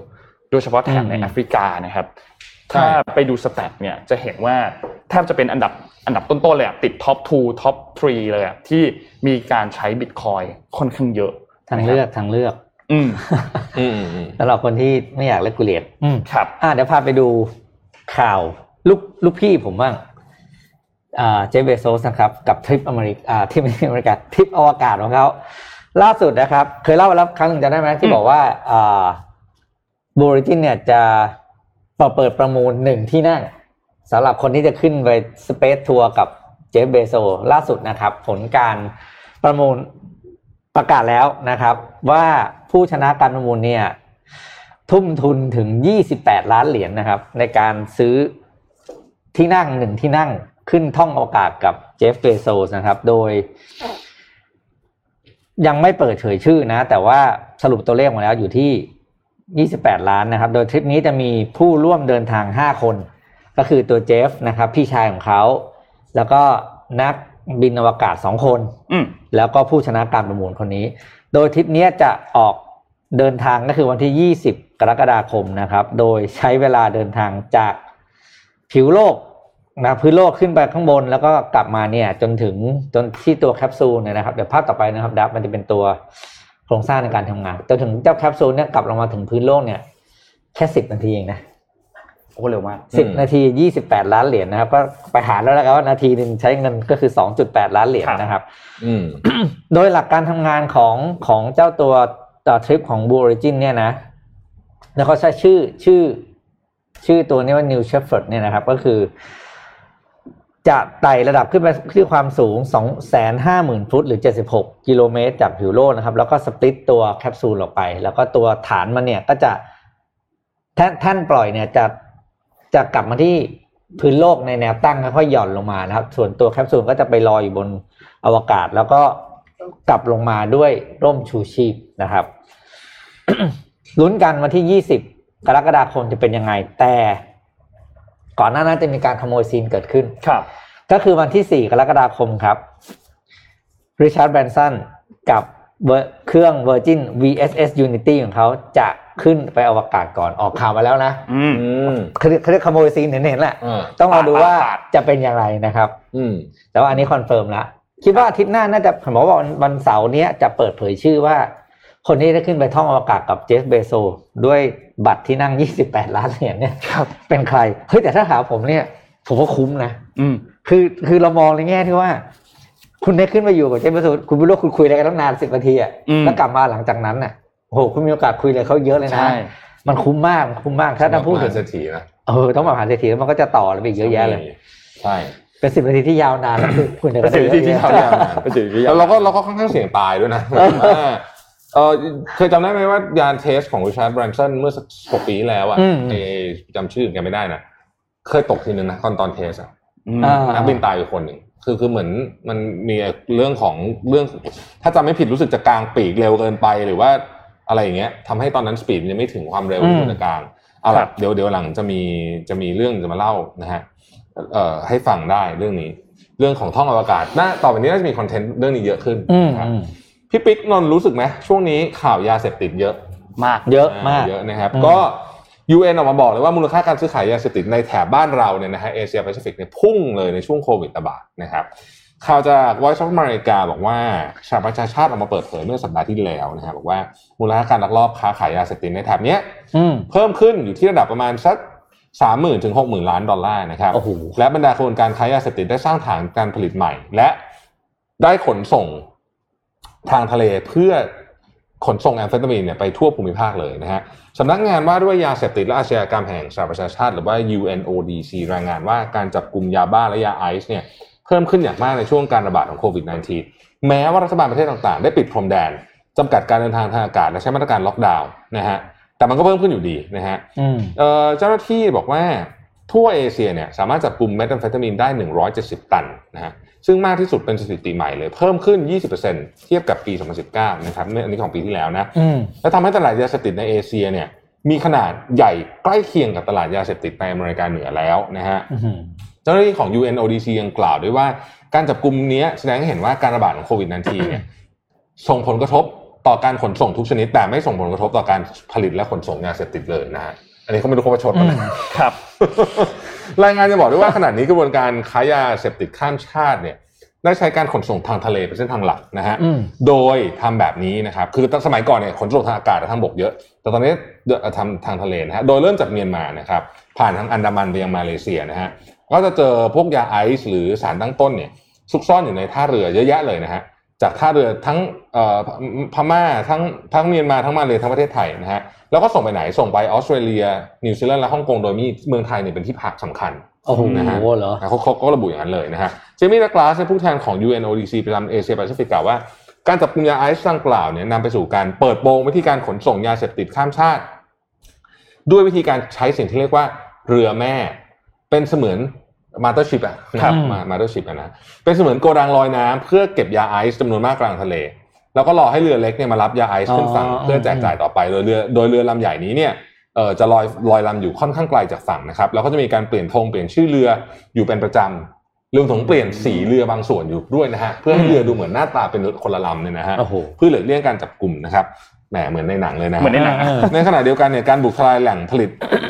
ยาบ้าหลายแห่งในกัมพูชาทำให้เจ้าหน้าที่ทราบถึงความสามารถของกระบวนการยาเสพติดต่างๆนะครับว่าเปลี่ยนกระบวนการในการขนส่งพูดง่ายๆคือปรับเปลี่ยนระบบโลจิสติกส์แทบทั้ง supply chain เลยนะฮะแล้วก็ตอนนี้พอปริมาณมันออกมาเยอะขึ้นส่งผลให้ราคายาบ้าและยาไอซ์ลดต่ำลงเป็นประวัติการณ์อีกด้วยนะครับรายงานของ UNODC ชี้ว่าปัจจุบันราคาเมทาเฟตามีน1กิโลกรัมขายในกัมพูชาเนี่ย $10,000 ดอลลาร์ประมาณ 300,000 กว่าบาทและขายในไทยเนี่ย $8,000 ดอลลาร์ขายเมืองไทยถูกกว่านะฮะถูกกว่ากัมพูชานะนี่ก็เป็นความรู้ใหม่เหมือนกันนะครับทำให้เกิดการทุ่มตลาด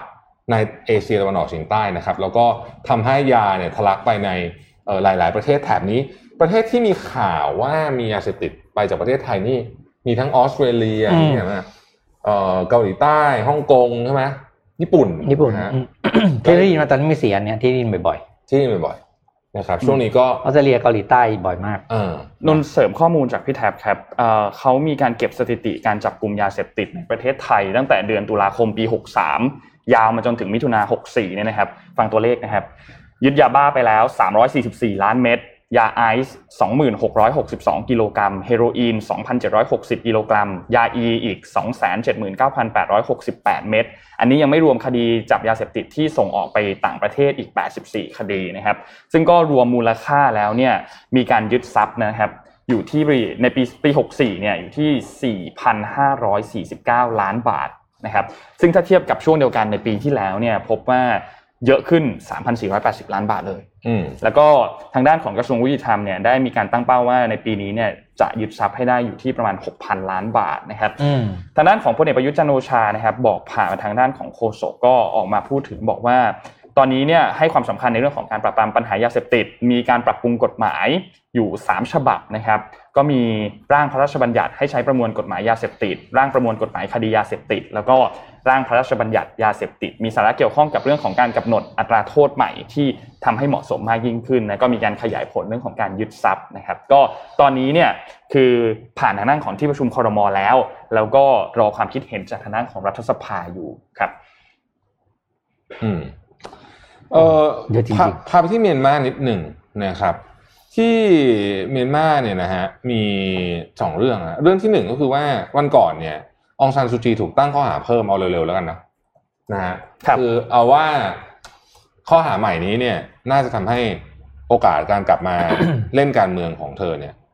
เรียกว่าเป็นศูนย์เลยก็ว่าได้นะฮะสมมุติว่ารอดจากการติดคุกมาได้นะใน assumption นั้นแล้วอันนึงก็คือว่าที่เมียนมาเนี่ยนะครับทอมแอนดรูส์นะฮะผู้รายงานพิเศษด้านสิทธิมนุษยชนในเมียนมาของสหประชาชาติระบุว่าที่รัฐกายาทางตะวันออกของเมียนมาเนี่ยกำลังจะถึงจุดวิกฤตด้านมนุษยธรรมนะฮะเรื่องนี้ข่าวนี้พวกเราต้องติดตามนะฮะโดยชาวเมียนมาในรัฐดังกล่าวหลายพันคนเผชิญกับความหิวโหยหลังลี้ภัยหนีการสู้รบระหว่างกองกำลังความมั่นคงและกลุ่มกองกำลังชาติพันธุ์ที่ต่อต้านรัฐบาลเมียนมานะครับทอมแอนดรูส์ระบุในแถลงการณ์บอกว่าประชาชนประมาณ100,000คนในรัฐดังกล่าวเนี่ยต้องอพยพจากบ้านและหมู่บ้านเพื่อหนีการโจมตีด้วยระเบิดและปืนใหญ่จากกองกำลังความมั่นคงนะครับโดยประชาชนจำนวนมากต้องหนีไปยังป่าบริเวณใกล้เคียงโดยไม่มีอาหารน้ำหรือที่พักอาศัยผู้รายงานพิเศษระบุว่าเขาได้รับรายงานจากกองกำลังทหาร ว่าปิดกั้นเส้นทางในรัฐกายาเพื่อไม่ให้ผู้ลี้ภัยได้รับความช่วยเหลือทางด้านมนุษยธรรมนะครับรวมถึงมีการวางกับระเบิดบนท้องถนนด้วยนะฮะเขาเชิญเตือนว่ารัฐกายาจะมีผู้เสียชีวิตจำนวนมากจากความหิวโหยและโรคภัยหากไม่มีการปฏิบัติการช่วยเหลือโดยเร็วและเรียกร้องให้ประเทศเพื่อนบ้านของเมียนมาดำเนินการทุกวิถีทางเพื่อสนับสนุนและส่งความช่วยเหลือข้ามชายแดนไปยังเมียนมานะครับซึ่งอันนี้ก็น่าจะเป็นอีกเรื่องหนึ่งที่ต้องได้รับการพูดถึงเยอะจริงๆก็น่าแปลกใจเหมือนกันที่ประชุม G7 ไม่ได้พูดประเด็นนี้สักเท่าไหร่นะฮะยังไม่แตะประเด็นนี้แต่ว่าดูน่าเป็นห่วงมากเลยนะในเมียนมานะครับเราติดเมียนมาเนี่ย4เดือนแล้วนะ4 เดือนแล้วนะครับไม่ใช่สิ5เดือนละ5เดือนละ1กุมภาพันธ์คือ5เดือนละนะครับ5เดือนแล้วนะฮะที่ตกในสถานการณ์ความไม่สงบนะฮะก็แล้วเราก็ได้ยินข่าวน้อยลงเรื่อยๆด้วยใช่ข่าวก็น้อยออกมาน้อยลงเรื่อยๆด้วยนะครับซึ่งอันนั้นก็เป็นเรื่องที่น่าเป็นห่วงกันนะฮะ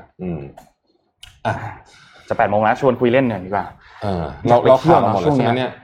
มันมีข่าวนึงเล่าให้ฟังสั้นๆเกี่ยวของกลับไปที่เรื่องรถไฟวันนี้วนอยู่เรื่องรถไฟด้วยแหละแต่ว่าเป็นรถไฟที่สหรัฐอเมริกานะครับโดยโจไบเดนนะครับก็กลับมาให้เงินสนับสนุนจำนวน929ล้านเหรียญนะครับในการสร้างเส้นทางรถไฟแคลิฟอร์เนียที่แคลิฟอร์เนียนะครับทางรถไฟเส้นนี้โครงการมันมีอยู่แล้วแต่โดนยกเลิกไปโดยโดนัลด์ทรัมป์ครับแล้วโจไบเดนกลับมาให้เงินสนับสนุนใหม่นะครับโดยโครงการนี้เนี่ยเป็นเส้นทางรถไฟไฮสปีดนะครับระหว่างซานฟรานซิสโกกับลอสแอนเจลิสนะครับซึ่งเป็นโครงการของ Federal Railway Administration หรือ FRA นะครับซึ่งเป็นหนึ่งในโครงการที่โดนัลด์ทรัมป์เนี่ยตัดงบทิ้งนะแล้วก็โจไบเดนเนี่ยกลับมาให้นอกจากเส้นทางซานฟรานลอสแอนเจลิสแล้วเนี่ยโจไบเดนยังมีแผนที่จะให้เงินสนับสนุนอีกประมาณ 80,000 ล้านเหรียญ นะครับเพื่อปรับปรุงโครงการรถไฟ Amtrak ก็คือรถไฟของรัฐที่วิ่งทั่วสหรัฐอ่ะครับคือยกระดับขนส่งระบบรางทั้งหมดของประเทศนะครับโดยมีโครงการโครงการประมาณ10ปีโดยจะทยอยให้เงิน80,000 ล้านเนี่ยเป็นแล้วก็ปรับปรุงทีละเส้นทางไปซึ่งของเงินทั้งหมดเนี่ยทุน80ล้านเนี่ยไม่เกี่ยวกับโดนัลด์ทรัมป์นะอันนี้โจไบเดนให้เพิ่มแต่ว่าอัน929ล้านเนี่ยให้กลับมาหลังจากที่โดนัลด์ทรัมป์เนี่ยพับโครงการนี้ไปนะครับ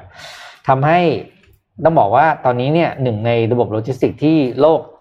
จับตามองเลยก็คือการขนส่งทางรางนี่แหละแต่ก็ต้องยอมรับว่าการขนส่งทางรางเนี่ยคนที่ปลุกกระแสนี่ก็คือจีนนะคือเขาเป็นคนที่ทำให้รู้สึกว่าการขนส่งทางรางเนี่ยสุดท้ายทำแล้วมันเกิดประโยชน์จริงๆนะครับอย่างมากก็อย่าง G7 หรือตัวของสหรัฐอเมริกาเองเนี่ยก็กลับมาให้ความสำคัญมากขึ้นรอดูว่าเป็นยังไง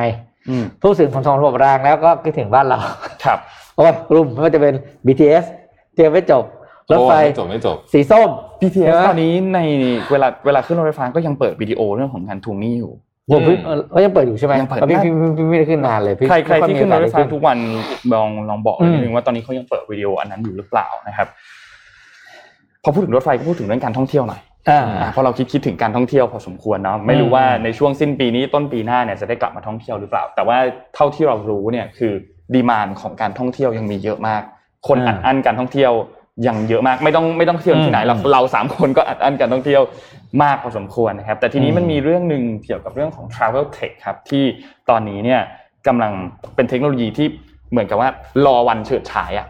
เมื่อไหร่ก็ตามที่การท่องเที่ยวกลับมาเนี่ยในเรื่องของ Travel Tech เนี่ยน่าจะมีอะไรหลายๆอย่างที่กลับมาค่อนข้างเยอะนะครับ Travel Tech เนี่ยมันคืออะไรบ้างก่อนเวลาเราไปเที่ยวเนี่ยส่วนใหญ่พี่ปิ๊กจองยังไงครับก็ถ้าถามถ้าเป็นไปได้ถ้าที่พักถ้าเป็นไปได้จะโทรจองตรงโทรจองตรงใช่ซึ่งอันนี้เนี่ยก็เป็นวิธีแบบดั้งเดิมเนาะที่ส่วนใหญ่เราก็จะติดต่อตรงกับโรงแรมเลยแต่ว่าเดี๋ยวนี้เนี่ยก็จะมีพวกแอปพลิเคชันเยอะเลย Traveloka Agoda ต่างๆ booking.com ที่เอาตัวพวกเนี้ยมาแล้วก็จองผ่านตัวสมาร์ทโฟนได้เลยแล้วก็มีดีลพิเศษมาให้มีลดราคานู่นนี่ใช่มั้ยครับซึ่งก็อุปกรณ์อันนึงก็คือสมาร์ทโฟนนี่แหละที่ทำให้เรื่องของการจองการท่องเที่ยวเนี่ยมันง่ายยิ่งขึ้นแต่ทีนี้มันก็มีเรื่องของ AI เรื่องของแชทบอทด้วยที่มาคอยตอบคำถามต่างๆว่าเอ้ยพวกมาตรการโควิดเป็นยังไงของโรงแรมเป็นยังไงแล้วก็ที่สำคัญคือมันให้ข้อมูลลูกค้าได้ตลอด24ชั่วโมงนะครับตอบคำถามได้หมดแหละแล้วก็มี machine learning ด้วยและอีกอันนึงก็คือเรื่องของตัว Internet of Things เดี๋ยวนี้บางโรงแรมเนี่ยคุณเช็คอินเข้าไปเนี่ย คุณไม่ต้องเจอพนักงานก็ได้นะคุณเช็คอินผ่านโทรศัพท์ได้เลยกุญแจที่เปิดห้องเนี่ยกดเปิดผ่านโทรศัพท์ได้เลยนะครับเปิดไฟเปิดแอร์ต่างๆเนี่ยสามารถควบคุมอุปกรณ์ต่างๆผ่านโทรศัพท์ได้เลยแล้วก็ในช่วงเวลาตอนนี้มีอีกอันนึงก็คือพวกเทคโนโลยี AR พวก VR ทั้งหลายเนี่ยที่ไปเที่ยวทริปอ่ะก็คือใส่แว่นไปแล้วก็เที่ยวทริปไปซึ่งพวกเนี้ยเค้ามีการจำลองได้ถึงขนาดที่ว่าเค้าจำลองถึงขั้นตอนการขึ้นเครื่องบินเลยนะขึ้นเครื่องบินอาจจะธรรมดาไปนี่มีการจำลองถึงขั้นตอนที่ตรวจกระเป๋าเลยอ่ะให้อย่างนั้นเลยจำลองตรวจกระเป๋าให้ดูอ่ะให้ประสบการณ์การท่องเที่ยวของคุณดีที่สุดประมาณนี้นะครับก็อุตสาหกรรมการท่องเที่ยวเนี่ยพัฒนามากนะในเรื่องของในการเอา travel tech เข้ามาเนี่ยต้องบอกว่าก่อนเกิดการระบาดของโควิด -19 เนี่ยอุตสาหกรรมการท่องเที่ยวเนี่ยคิดเป็น GDP โลกเนี่ยประมาณ 10.4% นะครับอยู่ที่มูลค่า 9.2 ล้านบาทนะครับก็มีบริษัทหลายบริษัทที่มีการเข้ามา joint venture ร่วมกันอย่าง SCB 10X เนี่ยเขาก็จอยกับ Traveloka ก็มาร่วมกันจัดตั้งเป็น Trax Venture นะครับเป็นบริษัทร่วมทุนแรกของ Traveloka ก็คือมุ่งเน้นเกี่ยวกับเรื่องของการให้บริการทางการเงินในรูปแบบดิจิทัลให้กับผู้บริโภคนะครับก็คือเชื่อมต่อแพลตฟอร์มต่างๆเนี่ยให้มันแบบ seamless มากขึ้นแล้วก็มีการเสนอผลิตภัณฑ์ด้านการเงินรูปแบบใหม่ให้กับผู้บริโภคด้วยนะครับและที่สำคัญคือก็มีการใช้เทคโนโลยีหลายๆอันอย่างถ้าอินเทรนด์หน่อยก็เรื่องของบล็อกเชนที่นำเทคโนโลยีอันนี้เนี่ยเข้ามาใช้ด้วยนะครับโดยสรุปแล้วเนี่ยก็คือต้องบอกว่าธุรกิจการท่องเที่ยวหลังจากนี้เนี่ยใครก็ตามที่ทำธุรกิจนี้อยู่เนี่ย Travel Tech ก็เป็นเขาเรียกว่าเป็นอีกอุปกรณ์นึงแล้วกันที่จะช่วยให้พอทุกอย่างมันกลับมาแล้วเนี่ยคุณน่าจะเป็นผู้นำในเรื่องของการท่องเที่ยวได้มากยิ่งขึ้นครับก็ขอบคุณข้อมูลจาก SCB 10X ครับชอบ VR ตอนแม้กระทั่งเช็คกระเป๋าอ่ะใช่นี่ก็เลยเราบอก VR นอน VR ตอนที่เดี๋ยวเราไปต่างประเทศเราต้องเข้าไอ้อุโมงค์สแกนแล้วยกมือแล้วก็หมุนแล้ว VR มันมาถึงขนาดนั้นอ่ะก็เป็นประสบการณ์ที่ดีครับใช่พูดถึงเรื่องของการท่องเที่ยวเนี่ยนะก็จริงๆอยากชวนคุยนะว่าผมรู้สึกว่าตอนนี้มันมีบรรยากาศของการเตรียมตัวจะกลับมาของเศรษฐกิจเตรียมตัวเที่ยวธุรกิจหลายอย่างนะผมเตรียมตัวฟื้นนะเพราะฉะนั้นใครที่กำลังมึนๆอยู่ต้องเตรียมต้องไวแล้วนะต้องไวไม่ทันเขาผมรู้สึกได้เลยว่าบรรยากาศของการกลับมาของกลับมาแรงเนี่ยมันจะมาแรงแต่ว่าไม่ทุกธุรกิจนะมันจะเป็น K shape นะมันจะเป็น K shape แล้วเราลองนึกถึงบางธุรกิจเช่นสมมุติว่าไปท่องเที่ยวเอาใกล้ๆแถวนี้นะญี่ปุ่นหรืออะไรอย่างเงี้ยที่มันคนไปไม่ได้ตอนนี้เนี่ยทันทีที่เขาปลดล็อกกล้ากลับมาเมืองไทยเนี่ยไม่ต้องกักตัวไปญี่ปุ่นไม่ต้องกักตัวกลับเมืองไทยไม่ต้องกักตัวสำหรับคนที่ฉีดวัคซีนครบ2 เข็มแล้วนะโอ้โหผมว่าคนไปโคตรเยอะจริงๆนะใช่เยอะมากเลยนะแบบว่าเพราะคนมันอยากไปอ่ะคนมันอยู่บ้านมาหลายคนไม่ได้ไปไหนมา2 ปีแล้วนะครับเดี๋ยวจะชวนคุยเรื่องนี้ต่อถ้ามีเวลาแต่ว่าเราอยากพูดเรื่องนี้นี่แล้วคุณว่างไหมคุณอธิบายคำว่า K shape recovery ของมันดับ2รูปไปละอันดับขึ้นน่ะเดี๋ยวให้บอสอธิบายหน่อยก็คือการฟื้นตัวอย่างไม่เท่าเทียมกันแต่ก่อนเราได้ยินว่าตัวมันจะมี U shape ใช่มั้ยV shape L shape เนี่ย K shape เนี่ยก็คือมันมีขานึงที่ขึ้นนะฮะคนนึงขึ้นคนนึงลงคนนึงขึ้นคนนึงลงหรือว่าคนนึงขึ้นคนนึงอยู่ที่เดิมเนี่ยนะคือตอนนี้อยู่ที่เดิมก็คือลงนั่นแหละใช่เนี่ยอย่างเงี้ยนะฮะ K shape recovery นะครับอย่างยกตัวอย่างเนี่ยชัดเจนเลยว่าเนี่ยครั้งเนี้ยอันเนี้ยคือ tech large cap firm เนี่ยเขาก็บอกว่าไอ้กลุ่มนี้ไปแน่นะฮะ small business เนี่ยนะฮะแล้วก็เนี่ยคนที่เป็นคนตัวเล็กตัวน้อยเนี่ยอาจจะฟื้นช้าซึ่งมันสุดฟังดูสุดแสนจะเศร้าเลยนะใช่เพราะมันกลายเป็นการทิ้งแล้วก็สร้างแกลบและมันคือแกลบขึ้นอีกที่ห่างขึ้นไปอีกนะครับเพราะฉะนั้นเนี่ยก็ต้องดูแต่ผมคิดว่าไม่ทั้งหมดจะคือมันก็ไม่ใช่แบบนี้ทั้งหมดมันก็จะมีคนที่เป็นธุรกิจขนาดเล็กที่จะฟื้นตัวเหมือนกันนะฮะผมคิดว่าก็จะมีธุรกิจขนาดเล็กจำนวนไม่น้อยเลยแหละที่จะฟื้นตัวเหมือนกันนะครับถ้าเขาจับทางถูกและอยู่ในถูกที่ถูกเวลานะอันนี้ก็ต้องดูนะครับนี่แต่เดี๋ยวเนื่องจากเรามีเวลาสักเล็กน้อยเนี่ยนะฮะวันนี้เนี่ยอาจจะขออภัยที่เรื่องระบบการถ่ายทอดเราจะผิดเด้งหลุดไปหลุดมารูปเสาไฟเราพร้อมยังฮะพร้อมแล้วนี่มันต้องดูจริงๆอ่ะคือหลังจากที่เสาไฟเนี่ยมันแดงขึ้นมาเนี่ยนะไม่ดูไม่ได้จริงครับโอ้โหเดี๋ยวนะหยุดพินิจพิจารณาแป๊บนึงเดี๋ยวอย่าเพิ่งไปเร็วนะฮะไอ้นั่นคืออะไรนะฝาท่อมันไม่ใช่ ที่อยู่ตรงกลางอ่ะถนนขาวๆใช่ไหมคลองหรือถนนคลองจะมีน้ำมีเงาสะท้อนหรือมันคือถนนที่ท่วมน้ำท่วมไม่รู้เป็นไปได้ไม่รู้แหละแต่ว่าเสาไฟที่มีทองกินรีแบบนี้เนี่ยมันไม่ควรอยู่ตรงนี้ป่ะเดี๋ยวประเด็นก็คือแล้วเสาไฟเนี่ยเดินไฟมาจากทางไหนอ่ะก็ซัมแวร์ไม่รู้ไม่รู้หรือเป็นโซลาร์เซลล์ป่ะเอาเป็นไปได้หรือว่าไม่รู้สิหรือว่าเสาไฟเสาอยู่ใต้ดินโอ้ไม่เกินคาดเดาจริงมีภาพต่อไปไหมภาพต่อไปนี่แหละครับโอ้อันนี้ถ่ายได้อาร์ตมากผมรู้สึกว่าอันนี้จะมาจากเดอะสแตนดาร์ดนะฮะถ้าจำไม่ผิดต่อไปสวยคือรูปนี้คอมโพสิชันรูปสวยมากนะครับคือมันดูเซอร์เรียลมากมีความแบบบาลานซ์ของซ้ายขวาถ้าเป็นเสาไฟปกติเนี่ยไม่มีปัญหาครับแต่มันดันเป็นเสาไฟกินรีนี่สิกินรีหรือนกอะไรสักตัวนึงเนี่ยเห็นไหมเห็นนกไหมใช่ด้านบนเสามันก็เลยถึงบอกไงว่าสว่างจนผีเครียดไงใช่ต่อมาอีกนี่เสาไฟแต่นี่เป็นโซลาร์เซลล์นี่เห็นแผ่นข้างบนอยู่ใช่ๆนี่ก็กินรีเหมือนกันทองอลามมาเลยนะฮะคือเอาพูดจริงๆถ้าสมมุติว่างบเท่ากันเนี่ยเอามาทำถนนให้ดีแล้วเสาไฟธรรมดาได้ไหมมันควรจะเป็นแบบนั้นมากกว่าไหมควรจะเป็นกว่าเพราะว่าพูดง่ายๆนะเสาไฟเนี่ยให้ส่องความสว่างก็จริงแต่ถ้าถนนมันไม่ดีเนี่ยมันก็เดินตกท่อได้นะใช่เดินสะดุดอะไรได้อยู่ดีแหละเพราะถนนยิ่งช่วงนี้เป็นหน้าฝนด้วยนี่ดูนี่สิครับโอ้โหอย่าให้พูดโอ้โหพระเจ้าช่วยคือคุณจะทำเสาไฟทองไปทำไมถ้าเกิดถนนยังไม่ดีแล้วนะคือเสาไฟแบบนี้เนี่ยมันคือเสาไฟสวยงามถูกไหมฮะมันควรอยู่ในพื้นที่เช่นโอเคถนนนี้ไม่ได้บอกว่าทำไม่ได้เลยนะคือถนนนี้เป็นถนนที่คุณอยากจะทำให้มันดูมีเอกลักษณ์คุณก็ทำเสาไฟแบบนี้ขึ้นมาก็ได้นะฮะแต่ว่ามันคงไม่ใช่สำหรับถนนที่ยังไม่ได้เป็นถนนจริงๆไม่ต้องไม่ลืมว่าเพราะผมไปถามผู้รู้มาแล้วเขาบอกว่าเรื่องนั้นเป็นเรื่องของอบต.ที่จะจัดสรรงบเพราะฉะนั้นแปลว่าเราจะมาบอกว่างบทำถนนกับงบทำเสาไฟเนี่ยเจ้าของเงินคนละคนอันนี้ไม่ได้ละเพราะเป็นอบตในพื้นที่เป็นผู้จัดสรรว่าจะเอาเงินถือว่า1ล้านบาทเนี่ยไปทำอะไรอันนี้ก็แปลว่าอาจจะจัดระดับความสำคัญไม่ถูกถนนควรจะมาก่อนแน่นอนเพราะถนนมันเกิดมีโอกาสเกิดอุบัติเหตุความปลอดภัยอะไรมากกว่าความสะดวกสบายอะไรทุกอย่างเนี่ยมาก่อนอยู่แล้วเพราะชีวิตของเราเป็นคนเดินติดพื้นแหละมีอีกไหมรูปมีไหมเสาไฟสวยถนนไม่ดีมันแหมโอ้โหอันนี้ก็โอ้โหสุดครับเอาแปลว่าเท่าที่ได้ยินมาในข่าวที่เห็นเนี่ยก็คือที่ราชาเทวะมีหลายที่เลยมีหลาย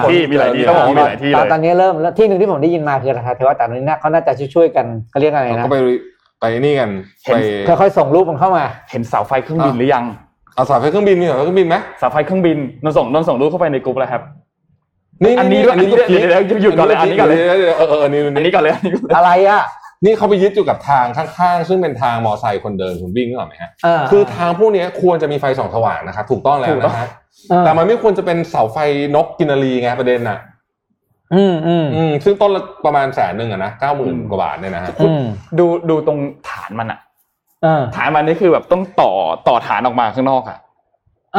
ติ่งๆขึ้นมาเป็นติ่งๆออกมาโอ้โหแล้วมันไม่ฟาดมันเหมือนแล้ว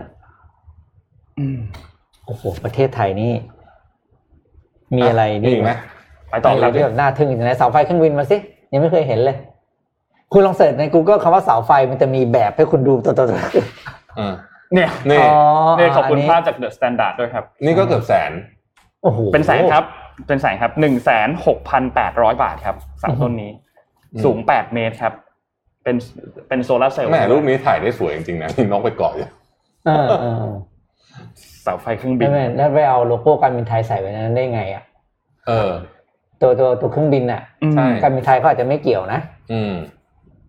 ดูแล้วไม่เกี่ยวดูไม่ใช่สีอันนี้ก็ไม่ถูกต้องนะ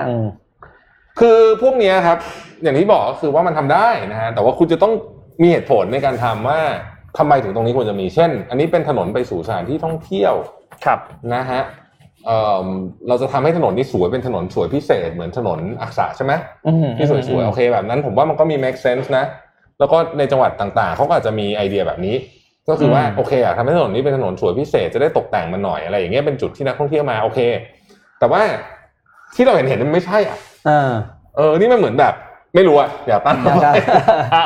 างไรก็ตามนะครับทางด้านของคุณวรวิทย์สุขบุญซึ่งเป็นเลขาธิการคณะกรรมการปปชเนี่ยนะครับเขาก็ให้สัมภาษณ์ถึงประเด็นนี้แล้วเหมือนกันนะครับก็บอกว่านนท์ชอบวิธีการพูดของเขานะเขาพูดบอกว่าเนี่ยนะเขาบอกว่าไม่ว่าจังหวัดไหนก็ตามที่มีข่าวออกมาเนี่ยขอให้ปปชประจำจังหวัดเข้าไปตรวจสอบให้หมดนะครับโดยที่ผ่านมาปปชแต่ละจังหวัดก็ได้เข้าไปตรวจสอบเรื่องต่างๆอยู่แล้วคุณวรวิทย์ก็พูดอย่างนี้พูดง่ายก็คืออันไหนมีข่าวเข้าไปตรวจสอบให้หมดนะครับแล้วก็อย่างไรก็ตามเนี่ยเขากล่าวอีกว่าเขาคาดว่าคงไม่มีโครงการลักษณะอย่างนี้เนี่ยแค่ที่เดียวคงมีหลายที่แล้วก็ช่วงณเวลาตอนนี้มีสื่อมวลชนมีประชาชนนำเสนอประเด็นเหล่านี้เนี่ยหลายท้องที่ก็สั่งการให้มีการเข้าไปตรวจสอบให้เยอะที่สุดมาดูว่าการจัดทำโครงการลักษณะนี้เนี่ยมีมาตรการแบบไหนเวลาจะจัดทำโครงการต่างๆเนี่ยได้มีการดูไหมว่ามันเกิดประโยชน์กับประชาชนสูงสุดและมีความคุ้มค่าหรือเปล่าอันนี้ผมตอบแทนได้เลยเขาถามคำถามนี้นะไม่มันตลกตรงไหนรู้ป่ะไปตรวจแล้วไม่เคยเจอความผิดปกติเลยไม่นี่เหรอเอาแล้วพี่เชื่อไหมว่าเคสเนี้ยแม้จะตามตาแบบเนี้ยแต่รอดด้วยอำนาจกรอบอำนาจเขาเรียกว่ากรอบอำนาจทำได้ผมว่ารอดอันนี้ขอเดาไว้ก่อนเลยคิดว่ารอดเพราะว่าตามตาขนาดนี้ถ้าทำแล้วไม่รอดเนี่ยไม่กล้าทำหรอกผมไม่กล้าทำเพราะฉะนั้นมันแสดงว่ามันมีเราประเมินไว้แล้วอะไรบางอย่างที่ก็อยู่ในกรอบหน้าตัดสินใจได้ใช่เป็นการตัดสินใจที่ดีไม่ดีก็อาจจะข้อการบอกก็เถียงกันได้เขาคิดว่าตัดสินใจดีเขาคิดว่าดีคุณก็บอกไม่ดีอ่ะผมคิดว่าดีแล้วมันอยู่ในอำนาจที่ผมทำได้ไงคิดว่านี่แหละครับคิดว่าเรื่องเนี้ยไม่น่านั่นคิดว่ารอดไม่น่ามีอะไรแต่ประเด็นก็คือว่ามันแสดงให้เห็นถึงอะไรก็ไม่รู้ผมไม่รู้จะพูดไงดีเรามีจะเกิดเดี๋ยวก็วนกับเรื่องฟุตบาทอีกคือยาวนะครับ